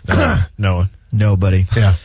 All right, good stuff there. Talking some NBA. We're taking a break here, but when we come back, we've got a special guest joining us, and we're talking about the landscape of college sports here in Jacksonville. Some big news out there today. Uh, we'll have a special guest join us next on ESPN 690. And welcome back into the show. It's those long summer days, and you're always hoping that some news kind of breaks and you have something to talk about on on days like this. And well, here in Jacksonville, we certainly do today. Uh, some big news coming from the folks of Edward Waters College. If you're not familiar with Edward Waters College, well, you're about to learn quite a bit about it right now as we are joined by Paul Bryant, the athletic director for the EWC Tigers. Paul, how's it going? It's going well. How are you all doing? Doing fantastic, doing, great. So big news today coming from you guys, and specifically from the SIAC, which is the Southern Intercollegiate Athletic Conference, extending an invitation to Edward Waters to join its conference membership. Uh, really big news because that's an NCAA Division two uh, conference. And as of right now, EWC competes in the NAIA. So huge news for you guys as you look forward to uh, making that move in the near future and getting a chance to compete with a lot of teams that people certainly have heard of in those circles. Yes, it is. It is uh, uh, very big news. And you know, part of the process uh, when when you're going into uh, looking to go into Division Two, the hardest one of the hardest part of getting in is finding a conference. And we were blessed today to to have a unanimous vote by the Presidential Council of the SIAC to be uh, to be a part of that conference. So as we move this step forward, uh, that is just one hurdle that we crossed, and and we crossed that out. So it's it's exciting for us. And uh, uh, and I know under President Faison's uh, vision, we're going to do more more big things. And and there were certainly precursors to this happening, and anyone who was paying attention, I don't know how long ago it was, a month or two, when EWC released its schedule for football for this upcoming season, you could kind of see this in the works because they decided they were going to become an independent for the upcoming year, not play in a conference for 2019, but added all these games against these division 2 and some division 1 teams all these teams that currently play in the SIAC teams like Morehouse, Tuskegee, Savannah State, Miles these teams that are are known for having an amazing game day environment having that HBCU terrific on the field and off the field product and that's what EWC strives for. So really the groundwork kind of had been laid and this is just that that next natural progression Yes, you're exactly right. Uh, I would say uh, the the previous administration they they did an excellent job at at uh, coordinating that schedule and and you know connecting with the SIAC to to get uh, get the schedule done. And so as we move forward, Now we're seeing the competition that we're going to be playing every week, and this gives us a a, a bit of a gauge to see where we are and see where we need to improve. So it's an exciting time, and I, I know uh, our young men will will compete and compete well. Hey, what's up, Paul? It's Austin Lane, man. How you doing? All right. How are you doing? I'm, I'm doing fantastic. So when we're talking about Edwards Waters College getting, um, you know, that D2 nod now. How big is that for recruiting, especially for football? Being in Jacksonville, being in the state of Florida, which is really a gold mine for the sport. Just how big is that for you guys going forward now? This is huge because we will be the only uh, HBCU Division two program in the state of Florida, and now we're able. Uh, just imagine all the athletes, not only in football but in general, where we'll be able to get out and recruit uh, top uh, tier athletes and have them come to uh, Edward Waters and and again just put us on a different level, and that's what we're looking to do. And I think one of the the really cool things is that all the timing of this is going to coincide perfectly because they're going to build that on-campus stadium so that the games can be played at Edward Waters College, not at an off-site you know, an off uh, campus site. And by the time you guys are really cranking it up and, and going full membership in Division Two, that's all going to come to fruition to make this amazing game day environment where you're going to have the teams and you're going to have it right there on campus. Absolutely, and and that's the vision of President Faison. So that's what I was talking about. If you if you really look at it, it's like you said, the timing is perfect. So we start our Division two schedule, then we put in a uh, we put in our application, say that we start the process, then we have a stadium on our campus. That whole atmosphere, I can only imagine what the atmosphere is going to be on our campus. Having all of our students just have to walk over from their dorms and faculty and staff there to support. I, I think this is going to be the game day environment that we're looking for. And remember, we're although it's a football game, it's about some entertainment. It's about game day experience, and so we're going to give that that full game day experience right there on campus once the stadium is built. Oh yeah, of course you got the triple threat band over there that's going to be bringing it every Saturday in the fall. It's always fun to see them performing and as you make this transition. It's not a quick transition moving to Division Two, and as you mentioned, it's it's not one that's only football. I mean, every sport is making this move uh, with the university, with the Edward Waters College, is making that advancement up to Division Two. You have this experience. I know you're new here at EWC. You just joined Don, but you were hired because of your experience at the Division One, at the Division Two level, working with historically black colleges and universities. So you have that experience. What do you foresee as kind of the the biggest challenge? A challenge that I know you guys are excited to take on. Yeah, I think the biggest challenge is, is really getting the support of our alums, getting the support of our community as we make this transition. Uh, and I was saying earlier today, we just need our biggest challenge will be getting the resources. So we ask that you all come and support EWC in our mission and our vision because we're going places. And I, I tell you, the vision that President Faison and the and the bishops of the church that they have is amazing. This the time is now. If you talk about making an investment, and the time is now. EWC is the is the stock that you got to buy. EWC is it right now. And I think the great thing too for our community of, of Northeast Florida and our listening area, the folks who are listening right now on ESPN 690 or watching the streams on Twitter, Facebook, etc., is that we already have a couple of NCAA programs in our area. We've got two Division One teams in UNF and Jacksonville University. We also have a Division Two team down in St. Augustine with Flagler College, and adding another Division Two squad in this area is certainly going to benefit all of those teams when it comes to scheduling. If you're talking about all these other sports of baseball, basketball, softball, volleyball, all these events uh, you're now having a more viable team that you can schedule in Edward Waters College. You're right, and uh, that's what when we began to talk about this, that was one of the things that we looked at our scheduling, our travel time, and, you know uh, one of the things that we try to do to eliminate uh, time missed for our student athletes in the classroom. So this will assist in that in that effort. So again, this is something that uh, that we did talk about uh, prior to making this change. Yeah, and that, that conference is a perfect fit for that too with the SIAC. I mean, you talk about that that natural rivalry. Savannah State. I mean, that's that's going to be the big one, right? it is, and you know, you, you saw a little bit of it today as we began to do our roundtables and round robin interviews. Just how uh, the, the coaches begin to talk a little bit, the players, and that's going to be a natural rivalry, and that's what we're looking at: a regional rivalry that that we can have against an institution that will that will make people want to come out and and just watch the game. All right, this is Paul Bryant, the athletic director for Edward Waters College. Congratulations, by the way, to you and everybody over there on, on this momentous occasion. This is terrific news, not just for EWC, but also for the city of Jacksonville. So big congratulations to you guys.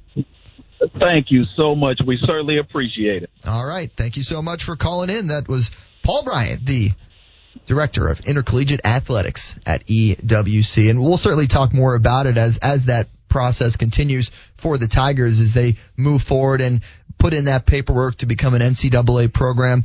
I think it's just great news for the city of Jacksonville and people should get excited about it. I mean, it's another team, another group that you can go and support. Well, it's another team, another group, but also I think it's another showcase of where you can keep the Jacksonville players, the, the high school football players, local. And we have you know? so many of them too. Well, exactly. You know, I mean, like, listen, I, I came from a state that didn't have Division two football. It was either Wisconsin or bust, basically. You know, Yep. you'd be playing D three. Um, I would have loved to play Division two if I had the opportunity. You know, I mean, I ended up going to Murray State. It all worked out. But I think for you know some of these kids, where Jacksonville is such a big showcase for high school football, but maybe some of the kids aren't the most developed yet. Maybe they aren't the most um, you know finely tuned yet, but they have a lot of potential. Well, now as opposed to maybe going out of state, going to a D two or D three program, now you can come you know to Jacksonville and uh, you can play D two ball. So that's that's exciting from a football standpoint. I think it's exciting from their band standpoint because and their uh, band, by the way, is already awesome. and, and, and I'll be honest. I mean, the only um, reason I've heard of them is because they used to play like the the big showcase. Uh, I think it was like back in 2010 or 11 when I first got to Jacksonville. I remember they were like at like the, the big showcase. Uh, I think it was in Atlanta, and um, so that's gonna help the band out too, you know. And um, you know, it, it's not necessarily the best thing when probably the band's the most well known thing, but uh, when you go D two. Things start to rise up a little bit. You got start to be on the same kind of playing level. Well, so no doubt. it's and, good for everybody. Yeah, and Coach Ruffin has done a, a terrific job since taking over there of really keeping those local guys here in Jacksonville and playing for that team. Uh, a great example of that is uh, the quarterback Derek Jones. We know him as Noodle.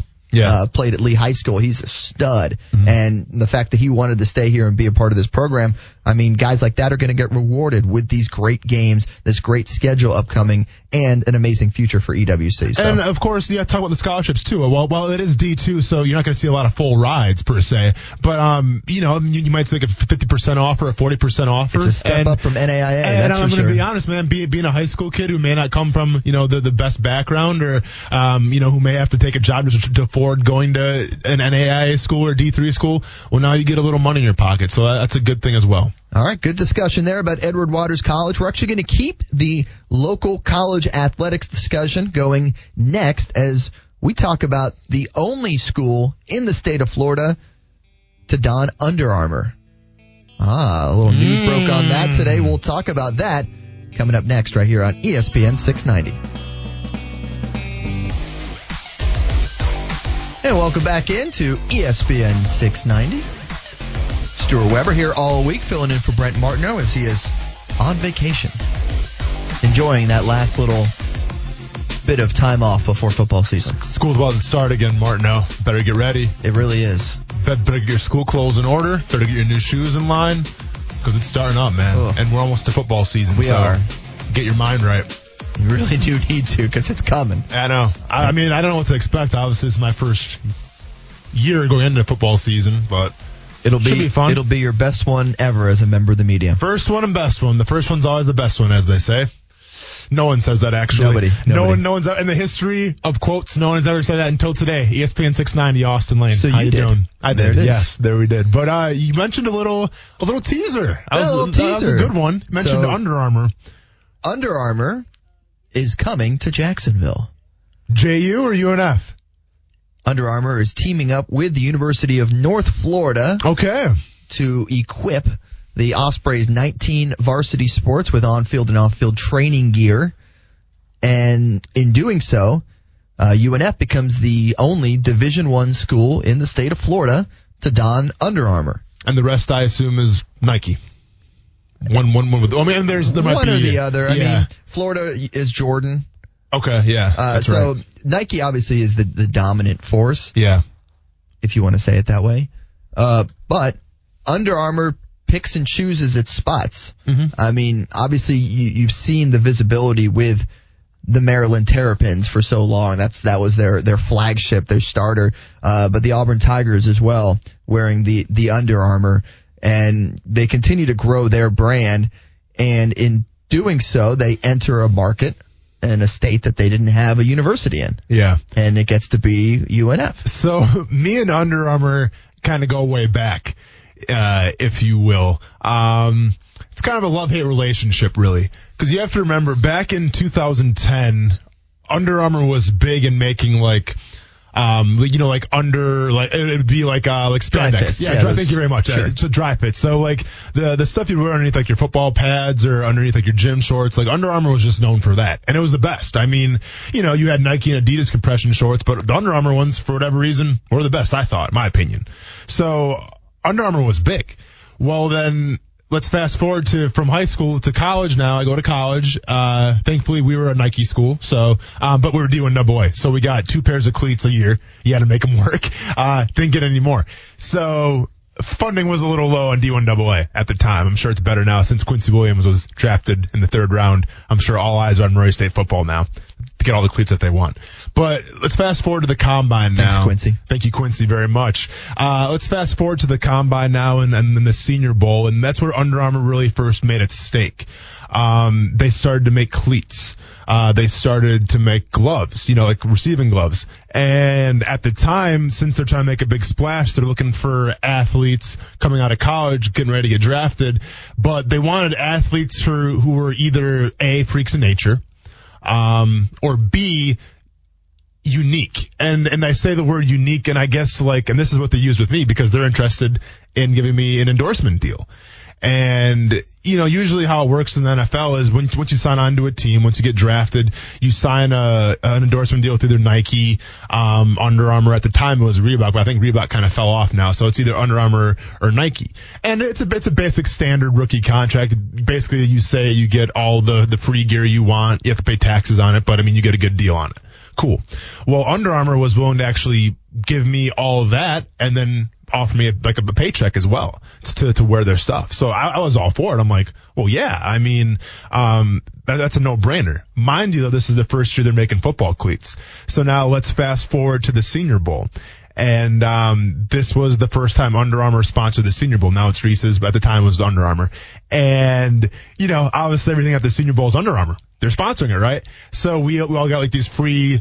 Uh, because I was on the North team, so we got these free North cleats, if you will, and they're they were blue and they look pretty cool.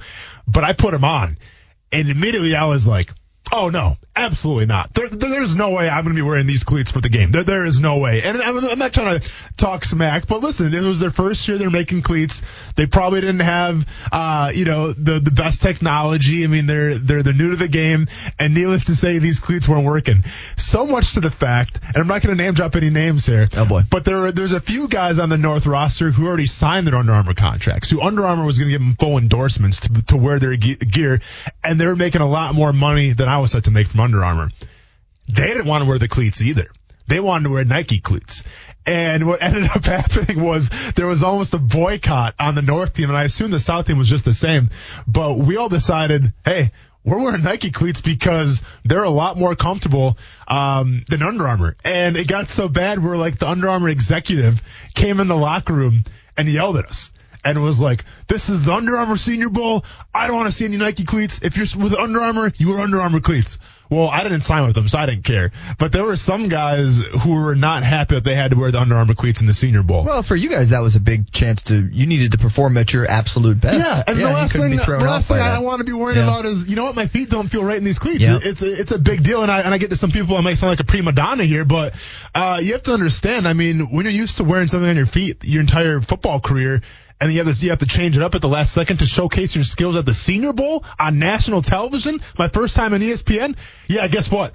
I'm, I'm wearing Nike cleats. So long story short, I basically went up to my agent and said, hey, I appreciate the Under Armour opportunity. Uh, I think it would be a cool thing, but I can't rock the cleats. And if I can't rock the cleats, I'm not going to get the endorsement. So I went with Nike instead. Well, they have since improved. Of course they have. Yes. Obviously, that Yes. was only their first year. Yeah. And so now they're coming to Jacksonville with the University of North Florida. When you talk about recruiting and talking about bringing people in, how big is that that name, that brand, that recognition of oh we wear this? I know for the University of Florida when they made the move uh, from Nike to Jordan, it was obviously with the the mind of recruiting. The same thing with Michigan as well, I think. Same thing. Yes. So you have to think that that plays into this for UNF to to want to be that that one team in the state of Florida in D1 that's wearing that. Yeah, and, and, you know, and I'm not hating on Under Armour by any means. I, I still wear some of their compression stuff today. Um, don't really rock a lot of their. I don't wear cleats anymore, but uh.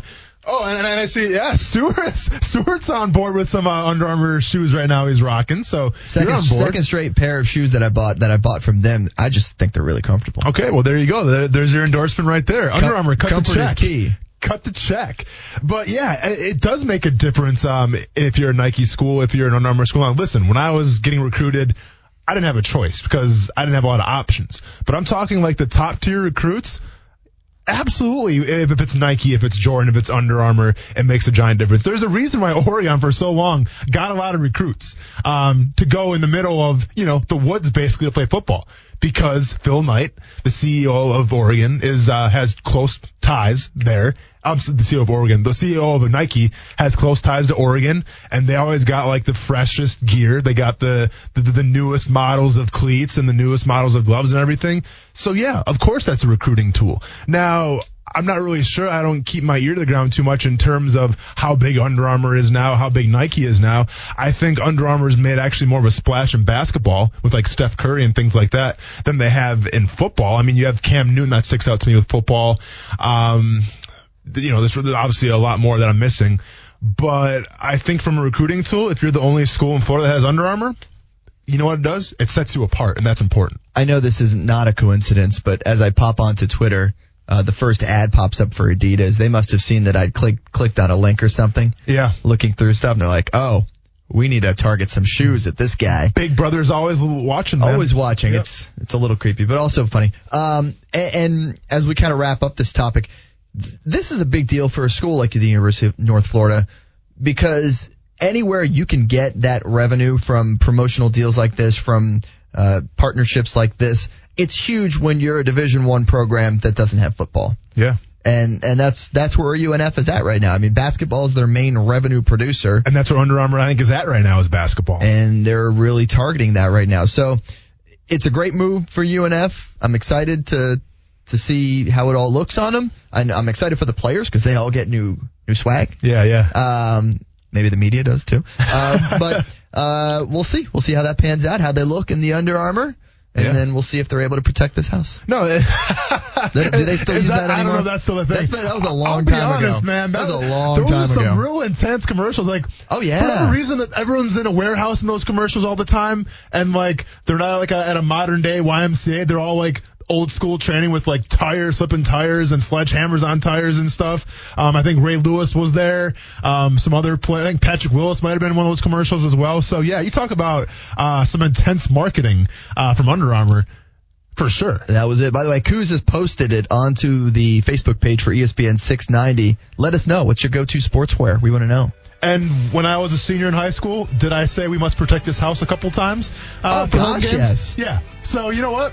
Props to Under Armour. I was kind of hating on them a little bit in college, but high school, man, I was hooked. So Beautiful. props All to right. Under Armour. Hey, when we come back uh, on the show here, I want to switch gears a little bit, and I, I want to talk about gritty performances um, because there's one that just happened literally a couple days ago.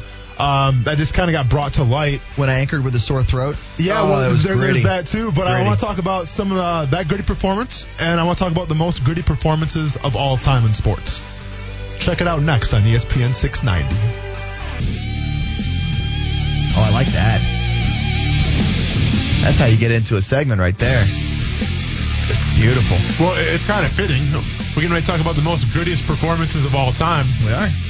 Um, and feel free to call in if you have your own gritty performance. uh, from your favorite pro athlete, or We should also probably say it's not Gritty the mascot. not Gritty the mascot. Um, not really AKA Nightmare Fuel. Not really interested hear people calling about their high school grittiness of maybe they threw the game-winning conference touchdown I, with uh, a bum ankle. I turned I turned my ankle in my last ever high school cross country meet. There. it- Are you going to put that in the gritty category? No, I, Okay, I was good. awful. I, Okay. I finished like fifth from last, and we didn't advance to Listen. the states because of that. And I'm gonna be honest. It still stings me to How, this day. how, how, how- okay, so how far do you have to run in cross country? it's 5K. It's 3.1 miles. Okay, so I can do that. I mean, not fast, but I, I can run three miles. I'm cool with that. Um, So I did it in like the first quarter mile. the word cross country and gritty may have never ever been used in the same. Ooh, Well, you mean like someone don't had know. a I don't know about that, Because if man. they've go got on. it, I, I'm Is telling it really you. hot outside and somebody was struggling? Were they, were they dehydrated? No, but uh, when you got to run really far, like in general, to me, that's like you just got to, you know, bite down and get it, you know? But three miles? Oh, no, not three. There's three a lot of people that can't run three miles. There's You'd a lot of football players that can't run three miles. Oh, no, trust me. If I was, if I ran high school cross country right now, I'd probably finish last. Yeah. I'm just not saying. calling to- the first place I'm winner not calling. gritty. I'm not calling what I did heroic, Okay. but I At, at least we established Um, that.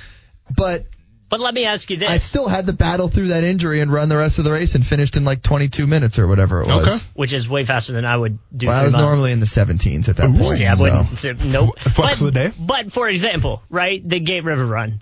Yeah. Um, two years ago, when I was I was in it, I paid attention to it, so I know the winner did the run in like 45 minutes. That's a 15k by the way. That's a 15K. 9.3 Yeah. miles. That's that's gritty, Yeah, I mean the winner of the Boston Marathon, right? gritty. Right. Yes. Yeah, I'm saying Yeah, running a a, mar- 5K when you hit like mile in the woods. mile 20 on a marathon, that's gritty. Just saying, a 5K in the woods, maybe not the most grittiest thing, but hey, what do I know? I'm just saying there. You know, we were saying what was mine. You, and you that, brought this up. That was I mine. said I don't want to hear high school stories. And Stuart, y- your own fallback was to go back to cross country, which I never thought I'd hear in the gritty category. But here we are. But hey, listen, there's a reason why we're talking about grit. all things. There's a reason why we're talking about grit right now, and this is actually tied to my balling and falling for the day. Okay, good. And it's I like obviously balling. And um, yesterday I talked about the UFC fights a little bit, and mo- it was mostly about Jorge Masvidal, which I thought had the, probably the KO, um, the best KO ever in UFC history. But I mentioned Thiago Santos a little bit, and at the time I said I think he might have you know hurt his knee, but the results weren't in. Well, check this out. In the first round uh, against Jon Jones, who is arguably the best MMA fighter of all time Ever.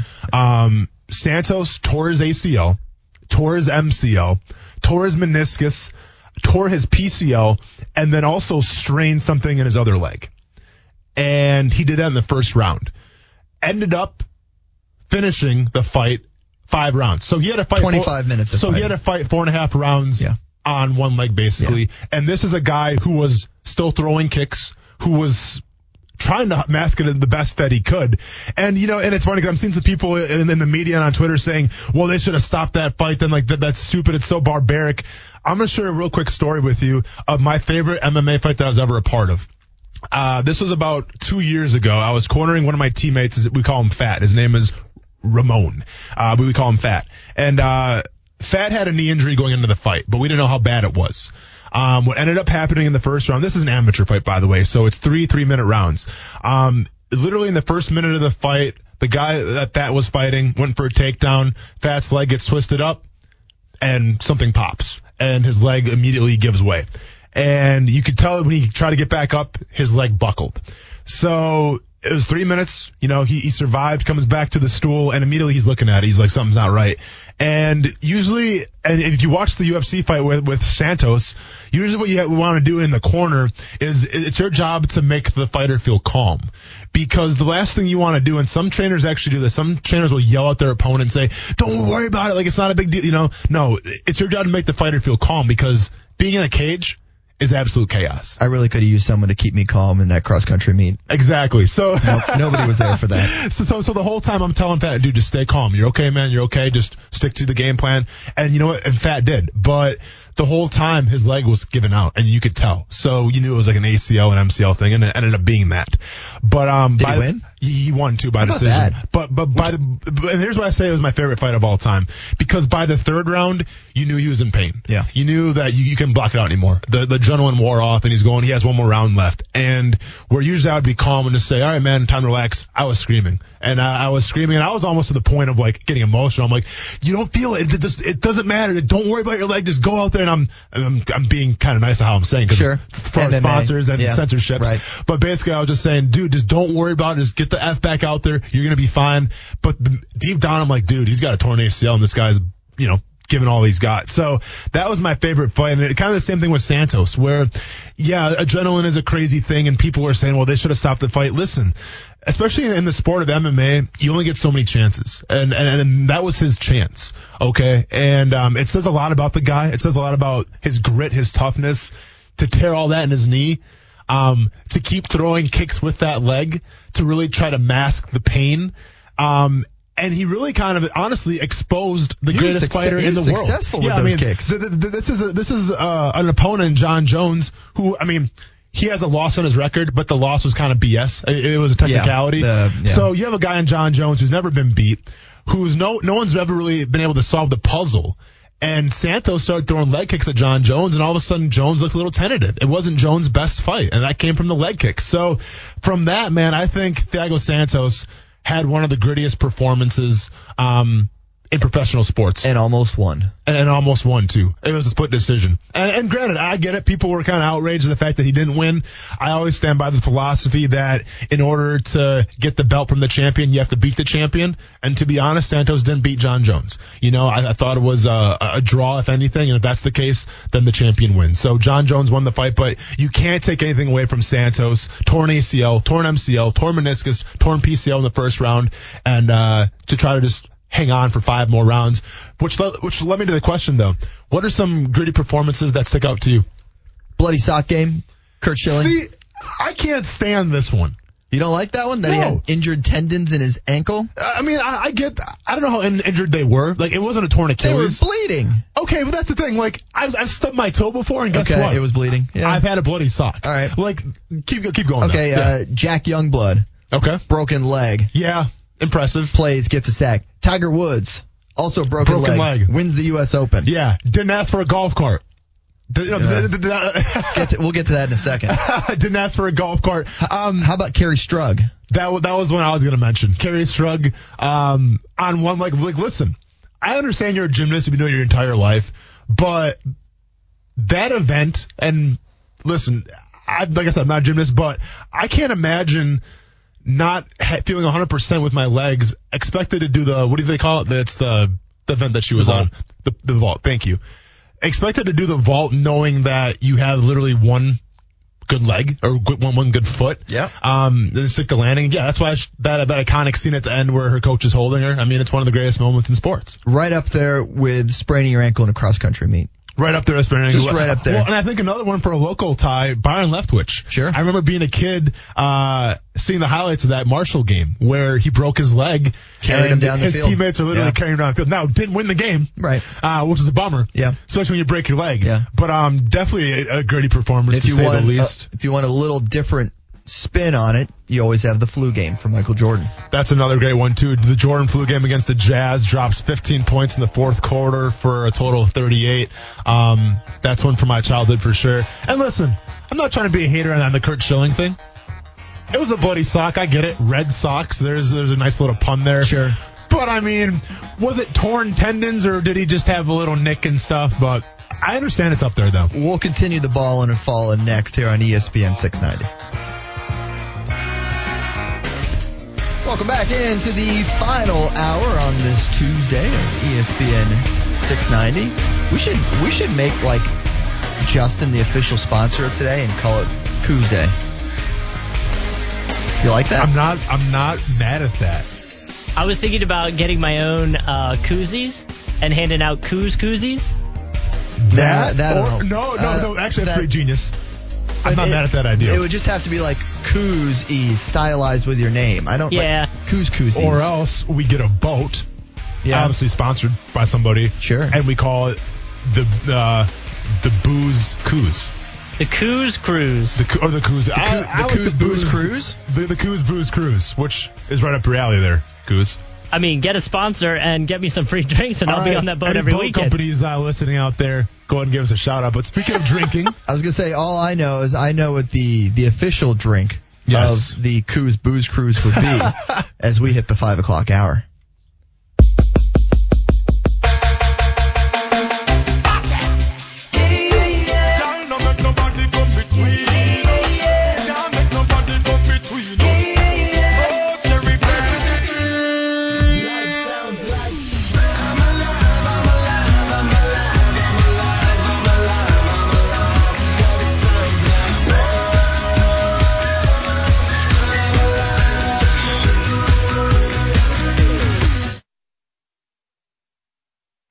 Tip your star tenders. Yeah. Yeah. Heck yeah. Do you have a read you want to do? or- I, I do. Okay. Well, what do you don't want me to say, dude? I just I just wanted some ex- do- some oh, excitement. do you want me some excitement? All right, then I'll, I'll, I'll redo that. Yeah, like, give it- uh, give it to me with some Like excitement I'm there. a home run derby announcer on ESPN 690. There it is. Grab a drink. There's another one. Get a shot. Ooh, that's just going to be a double. There's another home run. Tip your star tenders. I like How's that. that? That's better. That's exactly how the broadcast, I'm sure, went last night for ESPN 690 for the home run derby. There's another one. Very possible. That's a homer. The happy hour horn brought to you by Vita de Luis, a locally owned tequila right here in Jacksonville, made in beautiful Tequila, Mexico, and then shipped directly to the even more beautiful Jacksonville Beach. Make your own recipes with Vita de Luis tequila, the smoothest tequila you will ever taste. For locations, recipes, and merchandise, visit VitaDeLuis.com and make sure you drink responsibly. There it is. Nailed it. I needed that energy. I needed the energy to lift me up. Dude, I'm telling you, ESPN man, hire me for the for the audio for the for the broadcasting next year for the home run derby. I would crush it, absolutely crush it. Speaking of uh, you Crushing know, it. If we said crushing and balling it, what is your ball in there, sir? All right, so uh, my ballin goes to a few young golfers here in Jacksonville that are going to compete in the U.S. Amateur. Of course, the biggest amateur championship in the entire U.S., Yep. which is why it's called the U.S. Amateur. Yes. Here we are. Uh, the top three in today's local qualifier uh, down at Sawgrass Country Club are advancing and getting that chance to go play up at Pinehurst. Cody Carroll, uh, UNF golfer from Middleburg. Brandon Mancino, who we've been watching for a long time, out of Mandarin, now golfs for Auburn, as well as uh, Eugene Hong, a Florida Gator who came over here to Jacksonville to grab one of those three spots. Congratulations to all three of those guys getting to go compete in the U.S. Amateur. In fact, you'll see highlights from that and hear from them tonight on Action Sports Jax, which I'll be anchoring at 6:50 on Fox 30 as well as 11:20 on CBS 47 and Fox 30. Nicely done. Before we get into phone here, I think we got a phone call. Ah, yes. Uh, we got South Beach Gary waiting on the horn here. You want to go ahead and push the button? I can. Since Coos appears otherwise engaged, I'm going to add our man South Beach Gary to the, the line. How you doing, Gary? What's going on? Maybe Coos needs to hit a button. Coos is Coos is otherwise occupied. So, hang on. See. If, ne- yeah, yeah. Are you there now, Gary? Yeah, I'm there here. we go. Sorry, Coos is dealing with some other technical issues on the station right now. So, uh, what's happening? How's your How's your Coos Day Tuesday going? The song of the day is going to be the classic "Stand by Me" by Ben E. King. Okay. I think that was featured in what was that movie? Was it The Goonies, where the kids were looking for the dead body? Was that The Goonies? Uh, The there's a Rob couple. Reiner film. Well, there, there is the Goonies. There, there's Stand by Me, which was uh, a, a dead body film too. There's a couple of them. Yeah, I think. I mean, I think that song was featured in that movie. I'm, I'm, I could be wrong, but I don't know what inspired really today's song of the day, but here we it's are. Still a, it's, it's still a classic song. Whatever Okay, movie yeah, it was. I like it. Uh, hey, uh, uh, the uh, just for giggles last night, uh, guys. I was listening to divi- the teams by division Okay. to figure out uh, what team hasn't been to the Super Bowl, and I counted 13 still of the 32 teams that haven't won a Super Bowl. That seems like a lot, high number, doesn't That seems wrong. like a really high number. I'm not saying you're wrong. It just, yeah, that that kind of speaks well, to we the got fact that, yeah, Oh, San Diego, sure, Houston Texans, yeah, Jacksonville Jags. until this Tennessee year, Titans. obviously. I, uh, uh, I'm sorry, Titans. are, are uh, are you saying haven't won or been to the Super Bowl? Haven't, haven't won, a Super won a Bowl. Super Bowl. Okay. Okay. Yeah, Sorry, yeah. please So con- there, there's certainly there's been a lot of them. Uh, that's for sure. And you've seen these dynasties in the game of football that have have kind of dominated and caused that to happen for That- sure. that- I, I, but that's still quite a bit, guys. It is, 13 yeah. out of 32 that haven't won. That's near, nearly half the league. It is. Uh, it's surprising. Uh, yeah, I mean, certainly uh, somewhere between a third and and a half of the league. Uh, yeah, that's You, you know, considering that you know the NFL is probably the most parity league, but by the way they deal with the salary cap and the you know the drafting of or- the draft order and stuff like that. It's uh, it's kind of surprising, but you know New England haven't hogged so many by by cheating over the past several years. But sure. And it's amazing You to know, me guys- that. Yeah, go ahead. I was going over or the list of offenses by the Patriots. I I counted like seven different offenses from salary cap, from uh, not reporting the uh, injury list of Belichick to what Kraft did to the Spygate to the uh, Inflategate to the uh, the PED use of Julian Edelman, which uh, I like the way baseball did. I wish football would do it too, guys. Where if you're suspended for PEDs during the regular season, you're not allowed to play in the postseason. In baseball, they don't allow that. I wish football would adopt that. And uh, I'll hang up and listen. Thanks, guys. All right, so uh, I like that South Beach Gary adds his fallen, and it's the New England Patriots for all their many infractions over the years. Listen, to get back to Gary's point, though, yeah, I mean, 12 teams haven't won a Super Bowl. Um, and he brought up a good point where there is probably the most, um, with, with the salary cap and stuff, there is the most, like, uh, what would you say? I mean, it's, I'm trying to find the word to describe it here. So, like, th- there's the most parity. Parity, yeah. Uh, throughout the teams. But I think NFL, the National Football League, I think with football, you have the greatest dynasties as well. You know, with all due respect to the Los Angeles Lakers and the Boston Celtics, when you think of the NFL, you think of the Steelers, you think of the 49ers, you think of the Cowboys, um, you think of the Packers from the early 60s, you know, and then obviously the New England Patriots of nowadays. So you've always kind of had these dynasties. And that's not to say of those 12 teams, I mean, yeah, the Falcons have been the Super Bowl twice, the Bills have been there four times, uh, the Panthers have been there twice, Bengals been there twice, Vikings four times, but they haven't been able to win the big game because you run into these juggernauts that are dynasties. And I think that's got something to do with it. Uh, 13 NBA franchises have not won the NBA title. So Fair that's enough. another rather high number. Yeah, fair enough. All right. Let's, Um, uh, let's jump into your fallen. Yeah. Let's, uh, let's, let's get this ship back on course a little All bit. right, so- after our, after our captain South Beach Gary drives us, drives us off the, the line for a bit. Let's, let's Stuart, get back to fallen. I'm going to play a little audio for you real quick, Oh, and okay. I want you to I like guess what is interactive. happening Oh, boy. in this audio. Here we go. Kuz, hit me with it. 것 같아요. 네, 투수를. 박영훈 선수는 거의 버터 좋아요. 오, 5점. 5점이에요. A lot of excitement happening here. 대단합니다. 박영민. Seems to be some kind of announcer in some kind of stadium. Okay, Kuz, that's all we need. Thank you very much. Stuart Weber, what was happening that audio? Ooh, this is tough. This is really tough. Um, Spoiler alert, it didn't happen in the States, by the way. uh, no, because that was Korean. Good call. Yeah, I saw the video. Sorry. Oh, so you know what happened? Yeah, I already know what it All was. right, well, they Sorry. say. I was gonna, I was gonna do it and then be like, Wish you would have played along, man. I, I know, but it, Wish it, wish would you- hey. have, it would have felt Follow the disingenuous. script. I don't care. Follow the script. Well, if I'd have guessed it correctly, then it would have looked weird that I would have gotten it. Uh, unless your name is Daniel Day Lewis, you stick to the script, dude. All right, don't improvise. Well, they say chicks dig the long ball. Home runs are the best part of the game.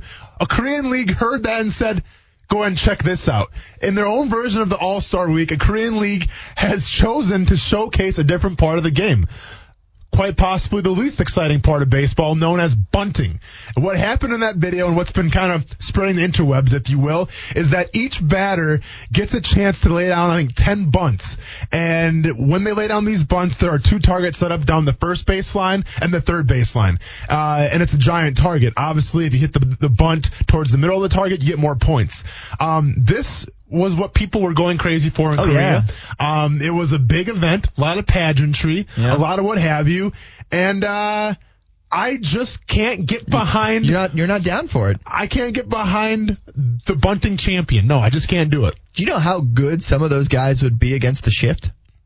Probably fantastic. I think today's major leaguers need to take a lesson from these fine athletes Oh, yeah. On go, how to bunt. Down watch that left the, field Watch line. the ratings just come in. Watch the cast just get printed where people are bunting against the shift. I just think I'm that, all set. I mean, bunting has gone along with Major League Baseball for so long. They they put it up in every stadium for July 4th. The, the bunting. That's Yeah. The, uh, Ah, no, I got you. kind of. Yeah. So uh, I I think that you know to fix the the shifting issues right now. I was Oh, gonna say, do we have a? You were gonna try and get a There job. it is. There it is. Good. I was waiting for it. Uh, I'm good with that. Um, yeah, there's too much shifting. I don't like the shifts. All right. Well, speaking of falling and your puns, what do you got for falling? You mentioned it uh, in the last hour, uh, and it's John Daly and Oh, the yeah. uh, and the golf cart thing, and and I know it, it sparks a it sparks an interesting conversation. Uh, the reason he was able to use the cart uh, earlier, I believe, is the PGA Championship, where they use the Americans with Disabilities Acts, using his osteoporosis as the the reason for him to be able to use the cart. But it this week, uh, not this week, the following week in the U.S. Open or the the Open Championship in uh, Royal Portrush this year, he is not allowed to use the golf cart. So he has since said, "I'm out. I'm I'm not going to uh, participate." He also thinks he got bit by a brown recluse.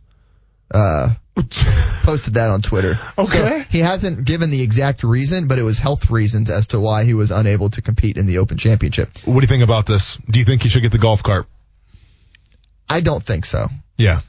I I feel like when the entire field is is walking this distance, be it six, seven, however many miles uh, over the course of the round, I feel like it puts him at a dis you know at, at an advantage, and it's a disadvantage for the other golfers who and I know you can say they're walking, they're not you know, but if you walk a few miles, you're going to feel it. It's going to affect your physical performance and how you are able to do it. And I feel like it creates an unfair playing field. And and like I said, I certainly understand the whole American Disabilities Act and and how because of these conditions that he has, it prevents him from being able to walk without pain and to be able to do these things. But I I I don't feel like it's a right that you should be able to get that cart and get Yeah. that advantage. And, and listen, I, I grew up a giant John Daly fan. If you saw me um, play on the golf course for the ESPN 690 golf outing, I had a loose cigarette in my mouth the entire time. Didn't light it, but I had it in my mouth because of John Daly. Sure. Uh, I'm a big John Daly fan. I thought he, I thought, I think he still is. I think he's great for the sport.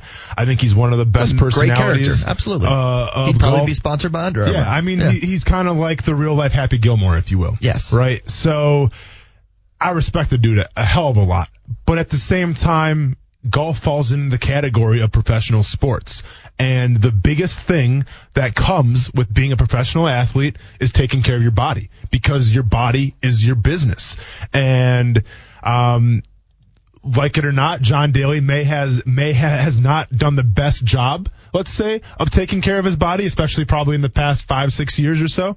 Um, not to say that's bad. I mean, hey, that's just that's who he is. Yeah. But you do have uh, you have a job to do, and that, that job is taking care of your body. So to get a special exemption um, on on the golf course to use a golf cart because let's just be honest, because you didn't really take the best care of yourself, because maybe you don't take it too seriously of e- eating healthy or, or training things like that. And I get it. It's golf.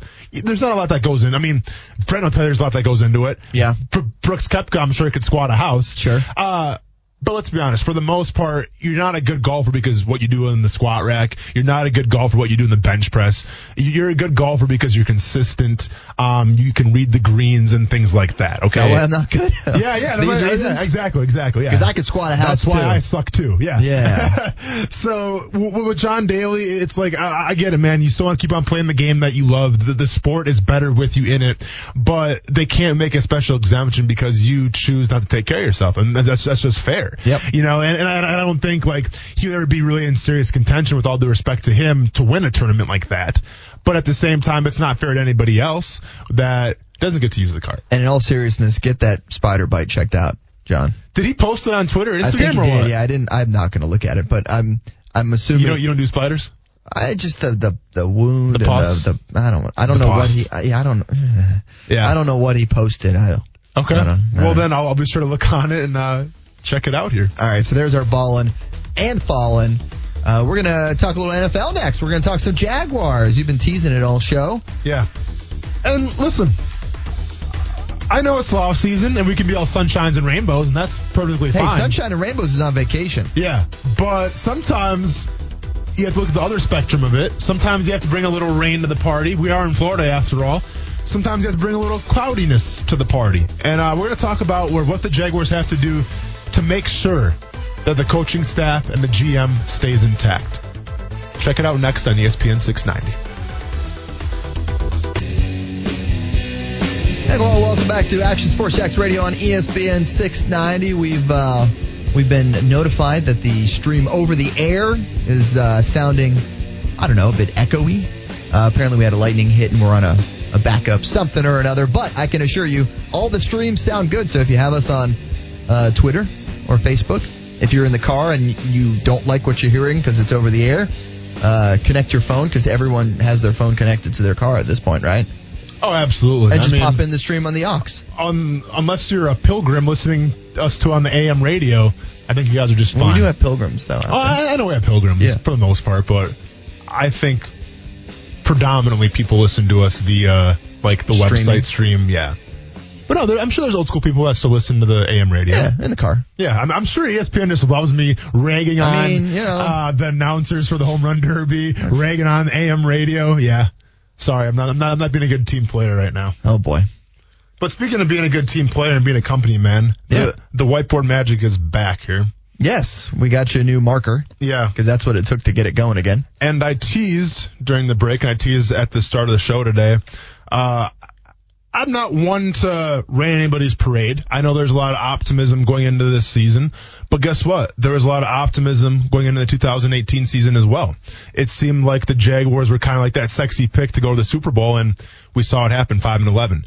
So I want to take it in a different direction instead of, you know, talking about how good they're going to be. I want to talk about how if they don't perform, if they don't uh, succeed on the field, how many wins do they actually need to keep everybody's job safe? And by everybody's job safe, I mean the coaching staff and the general manager, Dave Caldwell. And if you look at the whiteboard, that is my number eight is the magic number. So if the Jaguars go seven and nine, it is of your opinion that it's time to move on. Or maybe I- not that it's your opinion that we need to move on. You think that is a distinct possibility of happening. So here's here's where I'm standing at. Okay. Shad Khan's a businessman first. You know, um, what he's done, I think, for the city of Jacksonville, uh, for the franchise of the Jacksonville Jaguars, I think he's taken it to the next level. He's taken it up an echelon. Um, he's been on record saying, and this happened after the Houston Texans game, and I'm going to go word for word here what he said. Um, this is off Twitter. Uh, he said, I have the same trust in Tom, Dave, and Doug as I did upon their introduction two years ago. And I do believe our best path forward for the moment is the one less disruptive and dramatic, um, option, which I agree with. Stability should not be confused with satisfaction. I am far cont- I am far from content with the status quo, and while it's the best while it's best to put 2018 behind us, I will not overlook how poorly we accounted for ourselves following a three and one start. Now, once, once again, I'm not trying to be Mr. Negative here. Uh, last year when the Jaguars beat the Pats, I was the first one saying, you better lock up your Super Bowl tickets now because the Jaguars are definitely going to go. I mean, there was a lot of hype with that team because you looked at that roster from 2018, it was pretty much the same as 2017. Yeah. You know, and I Just get one year older. I know, and I get we want to use the excuses of injuries, which yes, they were abundant. Leonard Fournette, that offensive line, sure. M- Marquise Lee, absolutely. There's injuries, but when you go back 10 years from now, you go back in the history books of that 2018 um, season, there's not going to be an asterisk next to the 2018 Jacksonville Jaguars that said, yeah, they won 5 and 11, but they had a lot of injuries. You know, like history doesn't care about injuries because it happens on every single NFL team. So as Al- I look about Allen Robinson the year prior. yeah, exactly. So as I look, uh, you know, at Khan's comments here from from you know a, a, a while ago, but I think they still ring true today. Um, as I look at the schedule and I look at the division, which I think from top to bottom may be the hardest division in the NFL, saying that I think any team could justifiably win it. Um, no, some teams have better odds, but I wouldn't be surprised if any one of the teams in the AFC South would win the division. I think we take all of that into account and you look at like they went five and eleven last year, which was obviously an underwhelming performance. I think eight and eight. I think 500. I think not a losing season, not a winning season, but progress from five wins the previous year. You look at what they had with Nick Foles. I think an eight and eight season is at least what you need to maintain the coaching staff and the general manager. Yes, I I would almost think though that those two positions aren't necessarily tied together. Okay. Based on the number of wins they get.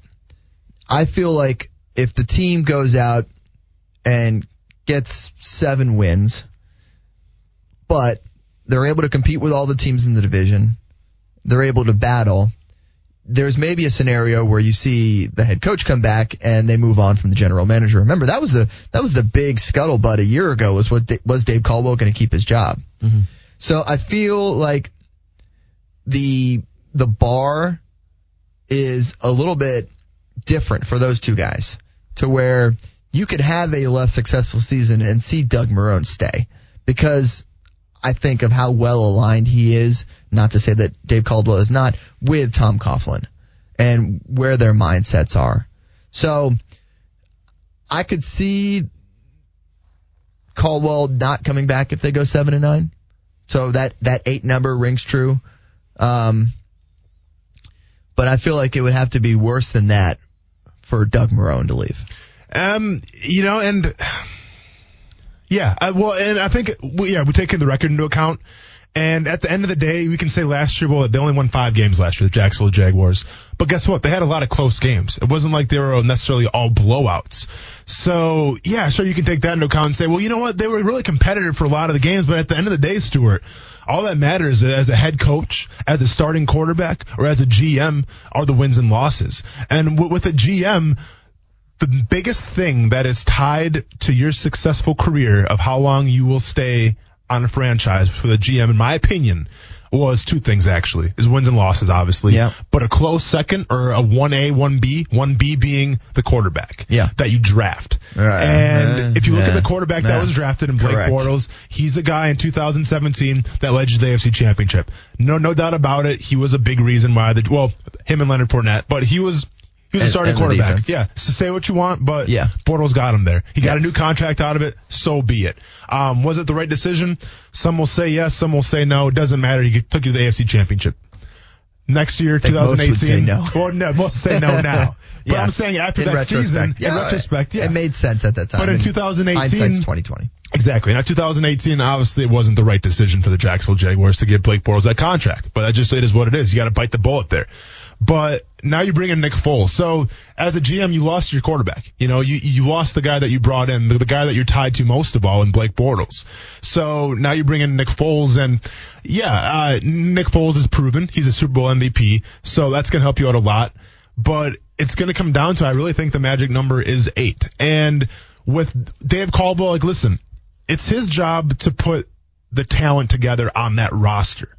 It is Doug Marrone's job to get the best out of that talent. It's to cultivate that talent, to make that talent um, have one common goal and be on the same page. Now, last year, when the Jaguars went five and eleven, you saw people weren't on the same page. You, you saw a lack of leadership. You saw a lot of undisciplined play. Um, you saw a lot of uh, distractions on the outside, and I hate to tell you that's that's not Dave Caldwell's job. Correct. That's head coach's do- job. That, That's Doug Marrone's. And, and listen, D- Doug, I thought Doug Marrone was great where he literally fell on every single grenade uh, that was thrown at him. Yeah. You know, when when people were questioning Fournette throwing that punch in Buffalo, Dave, uh, I'm sorry, Doug Marrone came forward and said, "Yeah, th- th- that's on me. I gotta get the, get the, get the culture better."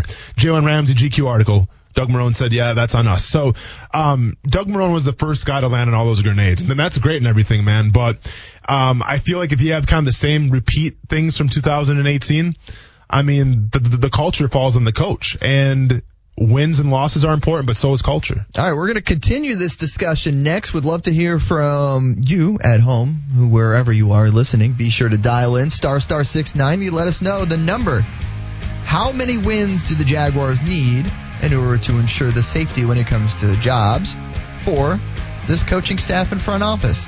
Let us know. We'll continue that discussion next, as well as an update to an NFL star involving a local athlete. That's coming up next on ESPN 690. And welcome back to Action Sports Jax Radio on ESPN 690. I've heard that the uh, broadcast is now sounding nice and clear again, so thank you for anyone who hung with us there or is enjoying it on the streams, which never had an issue, and you have no idea what I'm talking about. Beautiful. Gotta love it. We've been talking about the number. What is the number of wins that this Jaguars team needs to have in 2019 in order for the front office staff and coaching staff to feel comfortable about their future here in Jacksonville. Got some interaction from Russell Tapley, who's been watching and listening on our YouTube page, one of the many streams where you can catch Action Sports Jax Radio. This channel on YouTube is Action Sports Jax on ESPN 690 AM and on CBS 47 Fox 30. Coos, could it be a longer name for a YouTube channel? That is really long. What was it again? Action Sports Jax on ESPN 690 AM and on CBS 47 Fox 30. Yeah, that's a little aggressive. Got to get all the important stuff in there, though. How are we supposed For to be the, for the channel name? Hey, that's what the higher ups told me. All right, well. Well, it's Uh, not like we're making them happy anyways, the way I've been talking smack about it Well, them the just past yeah, two yeah, days. What are you going to do? Yeah, yeah. Yeah. If you're on YouTube, just search Action Sports Jax, and I think it'll pop up, and then Yeah. some other things as well. It's beautiful. Yeah. So Russell chiming in, saying, "quote." Yeah, so if we tank this year, Caldwell will be gone for sure. Khan has given him a lot of chances, and I think that time is up. Eight to nine games, the only thing that will save him. So that's that's talking about Caldwell, and and it brings up the question: Are these are these two? And I say two. I'm not including Tom Coughlin. Are Doug Marrone and Dave Caldwell tied at the hip? In your opinion? Um, you know, if you look It's at a what, tough question. Yeah, if you look what Khan said in his comments, you know, towards the end of the season, know, Sure. after the Houston game, I mean, I don't think he was really impressed with anybody. I, mean, I don't think anybody was really impressed with anybody after that season. Um, tied together, not necessarily, but well, like I said, I think if you look at the roster right now, top to bottom, and I, I get injuries play a big factor into it, right? But if you look at the roster top to bottom right now, especially with the starting quarterback in Foles, assuming Fournette can stay healthy, you have a competitive roster. Okay, you had a a pretty good draft. Josh Allen, I think, is going to be a beast. We'll see with Quincy Williams. Um, you got a steal with Jawaan Taylor. Uh, you know, in the second round. So you had a great draft. I think you have the talent to compete. Now it's all about cultivating that talent as, as a coach and putting a winning product on the field. So why they may not be tied together, I think if, that, if they're not successful this year, I think if they don't reach that magic number of eight, I think both um, You'll be able to point can fingers on at the- both guys. Yeah, exactly. Uh, you mentioned Jawaan Taylor. We'll continue some of the thoughts from Russell, who's been listening and, and chiming in, and we love it when people interact and, and get with us with their comments. Russell wants to know if we're concerned about the depth on the offensive line. He, he thinks that an injury or two really could put that group in trouble and that Foles deserves a good line in order to run the ball. So some good comments there from Russell. Uh, we'll obviously get into a lot more depth chart, position by position discussions uh, as we get closer and closer to training camp, which, oh my goodness, is only a, a little bit over two weeks away, Yeah. which is insane. Yep. Uh, but here we are. Goodbye, summer. School, school's out for summer, Yeah. as you like to say. Uh, but let's talk about that offensive line for Yeah. a second. You know, so and listen, we don't know how it's going to shake out in training camp yet. Um, with what we see on paper right now, one would assume Andrew Norwell is going to take the step forward. Uh, he had injuries last year, but listen, he, he's a guy that Jaguars paid top dollar for to produce. Oh yeah. And um, truth be told, he he hasn't really been that that guy that's made all the money yet. Small sample size. Yeah, small sample size. Um, you got Cam Robinson, who's coming off of a pretty serious knee injury. Uh, I'm thankful he's playing the left tackle spot again, though. I- Yeah. I, I really am because there was rumors, you know, in the draft that they might take another left tackle, move him to the right side, and coming off a knee injury, the last thing you want to do is play a position you, you don't really have a lot of experience playing. Sure. So I think Cam Robinson's going to be okay, and then you probably have maybe like a Josh Wells backing him up. I mean, not the worst guy, a guy that's been in the system before. As your swing. Yeah, Yeah. as your swing kind of guy. Um, right tackle, I, I think Jawaan Taylor is going to be the starter. You, You think know, he'll beat out Cedric Ogbuehi? I think he's going to be beat out Ogbuehi. Um, but it's definitely a spot you saw with Josh Allen too, uh, where you have to earn that spot. Yeah. You know, you, you have to earn that starting spot, and Jawaan Taylor's got to earn it. So you have Cedric Ogbuehi, who, Which Ogbuehi was not earning it in his last stop. no, in Cincinnati he had problems, and this is a former first round pick as well. They actually brought in the former offensive line coach in Cincinnati from Dallas to try to, and literally to try to groom Cedric Ogbuehi, and he couldn't do it, you know, and um. Uh, and I feel like if they, if he can't do it, then who can? But sometimes a change of scenery, a, a change of pace, just a change of culture can do wonders. So while I think Jawaan Taylor is definitely going to be the starter, I think Ogbuehi could be, um, you know, a decent backup. Same thing with Will Richardson as well. Yeah. It's, it's a guy who, uh, from the draft had some injuries and everything like that, has played in a couple games. Um, you know, hasn't been a, a world beater by any means, but I think from the depth purposes, is going to be all right. And then obviously at the center position, you have one of the highest paid centers in Brandon Linder, who also needs to stay healthy. Yeah. Um, so listen, uh, And AJ Cann as well yeah, I mean, right. Yeah. I'm going to say it till I'm blue in the face. Hel- hel- health is the biggest thing. I think I look at the starting lineup right now, and then I like it. I like Yeah. what I see, especially as a team who in that John D. Filippo offense is probably going to pass the ball a little more. And newsflash, 31 other NFL fan bases are doing this exact same thing right no, now. exactly. And when you talk about John DeFilippo, you are going to see a lot more passing with Nick Foles. Um, but I still think that the, the, the base, I still think the calling card is going to be the ability to run the ball. And with that, you need toughness, you need a, a great offensive line, and you need Leonard Fournette to stay healthy. So, yeah, I can sit here and say I think we're going to be okay, but all of a sudden a couple injuries happen, and I would panic a little bit. But let's remember, I think any NFL team panics when offensive linemen go down. Um, and that's where the system comes in. That's where the quarterback comes in. Where if you have a quarterback like Nick Foles, like a Tom Brady, who can get the ball out super quick, that helps offensive line. If you have a good running back, like a like a Todd Gurley or a Alvin Kamara, or hopefully a Leonard Fournette, that helps out the offensive line as well. So I think what we're talking about, we need not only offensive line to do well, but you need Leonard Fournette to step his game up, and you need Nick Foles to keep doing what he's doing, getting the ball out quick.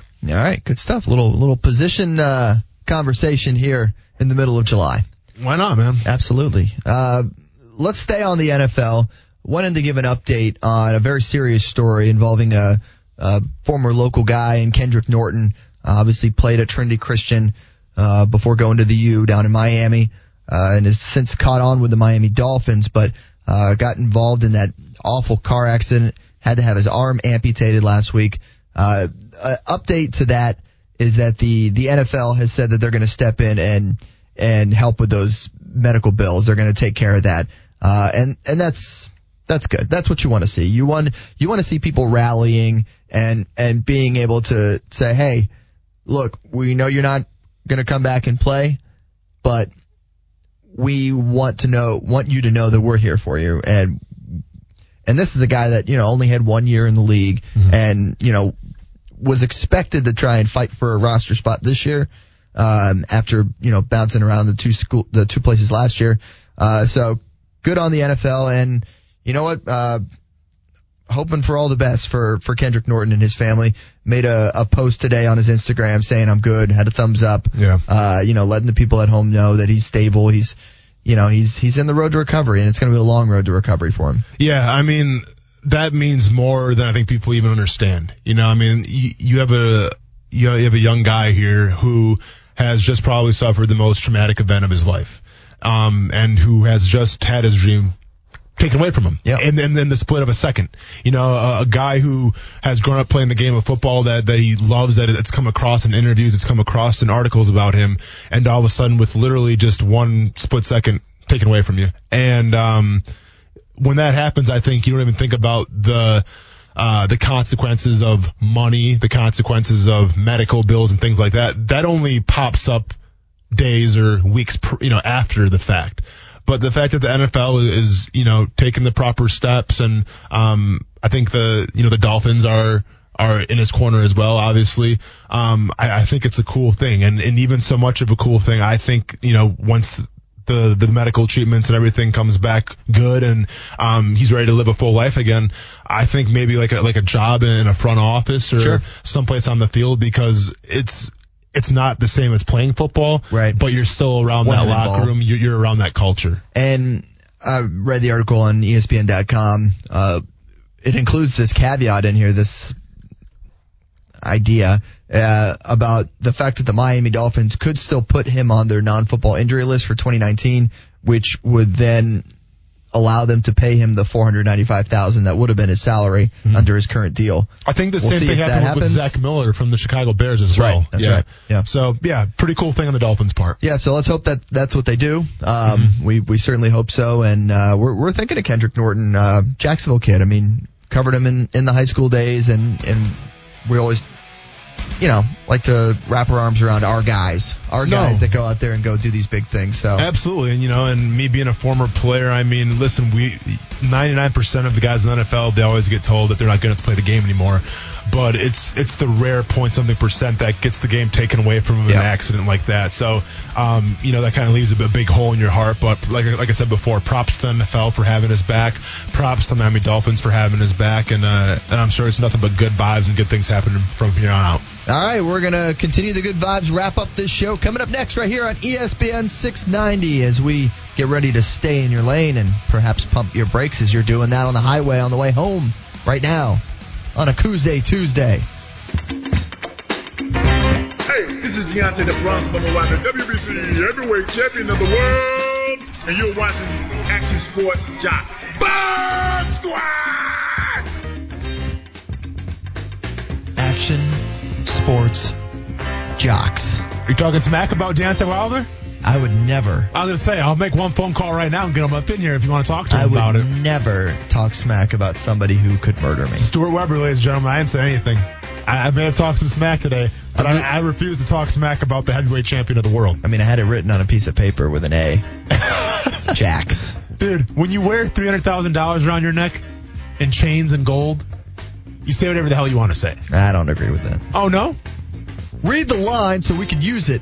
Once again, okay. See, Did you see two what people, Jay, happened? Dale Day Lewis, Deontay Wilder can go off script. You can, Stuart, and you can, Kuz. Sorry, Kuz. What were you What saying? What about uh, it, the Suns posted uh, Ricky Rubio because he officially signed with the team, and obviously he has an accent. So when he said Suns fans, it didn't sound like he said Suns, and uh, a lot of people were like, he doesn't even know the team name. That's like people coming here and saying Jaguars. Jaguars. Jaguars? Yeah. Jaguars. Wars. Wars. Yes. Wars. Yeah. It's still f- Wars. Or just the Jags. Yeah, I just say Jags. Jags because Jaguars to me still like feels weird. Like I don't Yeah. know, it doesn't. Really? There's- Yeah, there's 'cause I also, would like, say Jaguar. Jaguars, I would say Jaguar, but I know like that's not it. You're right. That that is not it. It's not it. This ain't it, Chief. Speaking of being it, Okay. got, got a little uh, stay in your lane for everybody at go. home right now. And uh, I'm gonna be honest, I made a little mistake. So the Thiago Santos No. story Okay. was actually cruise control. Okay. So this is gonna be balling, but it's also cruise control because, uh, well, I guess you'll just have to sit back and see why. Um, let me bring that up quick because somebody was on my computer Oh, yesterday. in the world? Hey man, I'm just uh trying to go with it. Here we go. Coos, have you been locking the door? Because it's kind of on you. I mean, we can't let people in here in the studio. I don't want people touching my I don't stuff. think these doors lock. Honestly. right. So ballin slash cruise control. Sure. You know what, Stuart? Coos, a lot of people have been asking me lately, how am I handling it? Being that I can't brag about Murray State every single day now, right? Because Ja Morant got Well, you can't. You still do. I haven't though in the past Okay. like week and a half. Yeah, I was on vacation, but it doesn't count. Uh, whatever, Coos. I don't care. Uh, that's Coos driving this podcast. Check this one out. So I've had a lot of room to talk about the, you know, the Murray State Racers. Uh, Quincy Williams is on vacation. Ja Morant already got drafted, but he hasn't played in a game yet. So it's been kind of, it's been kind of rough, man. All of a sudden, here comes Cam Payne to the rescue. Cam Payne out of the University of, oh, I'm sorry, Murray State University, not the University of Murray State, dropped a summer league high 32 points for the Dallas Mavericks a couple days ago. Cam Payne was the 14th overall pick by the Thunder in 2015.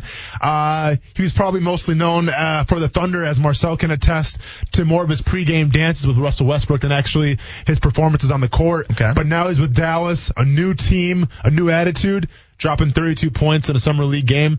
Uh, which is the highest total, obviously, for the summer league so far. I'm sure Kuz talked all about him on the and Dish podcast. I feel like he would make a great politician. Campaign. Just you, you, you never turn it off, do you? No, it Never doesn't. turn it off. No. And well, to be fair, I think his Twitter handle is like Cam.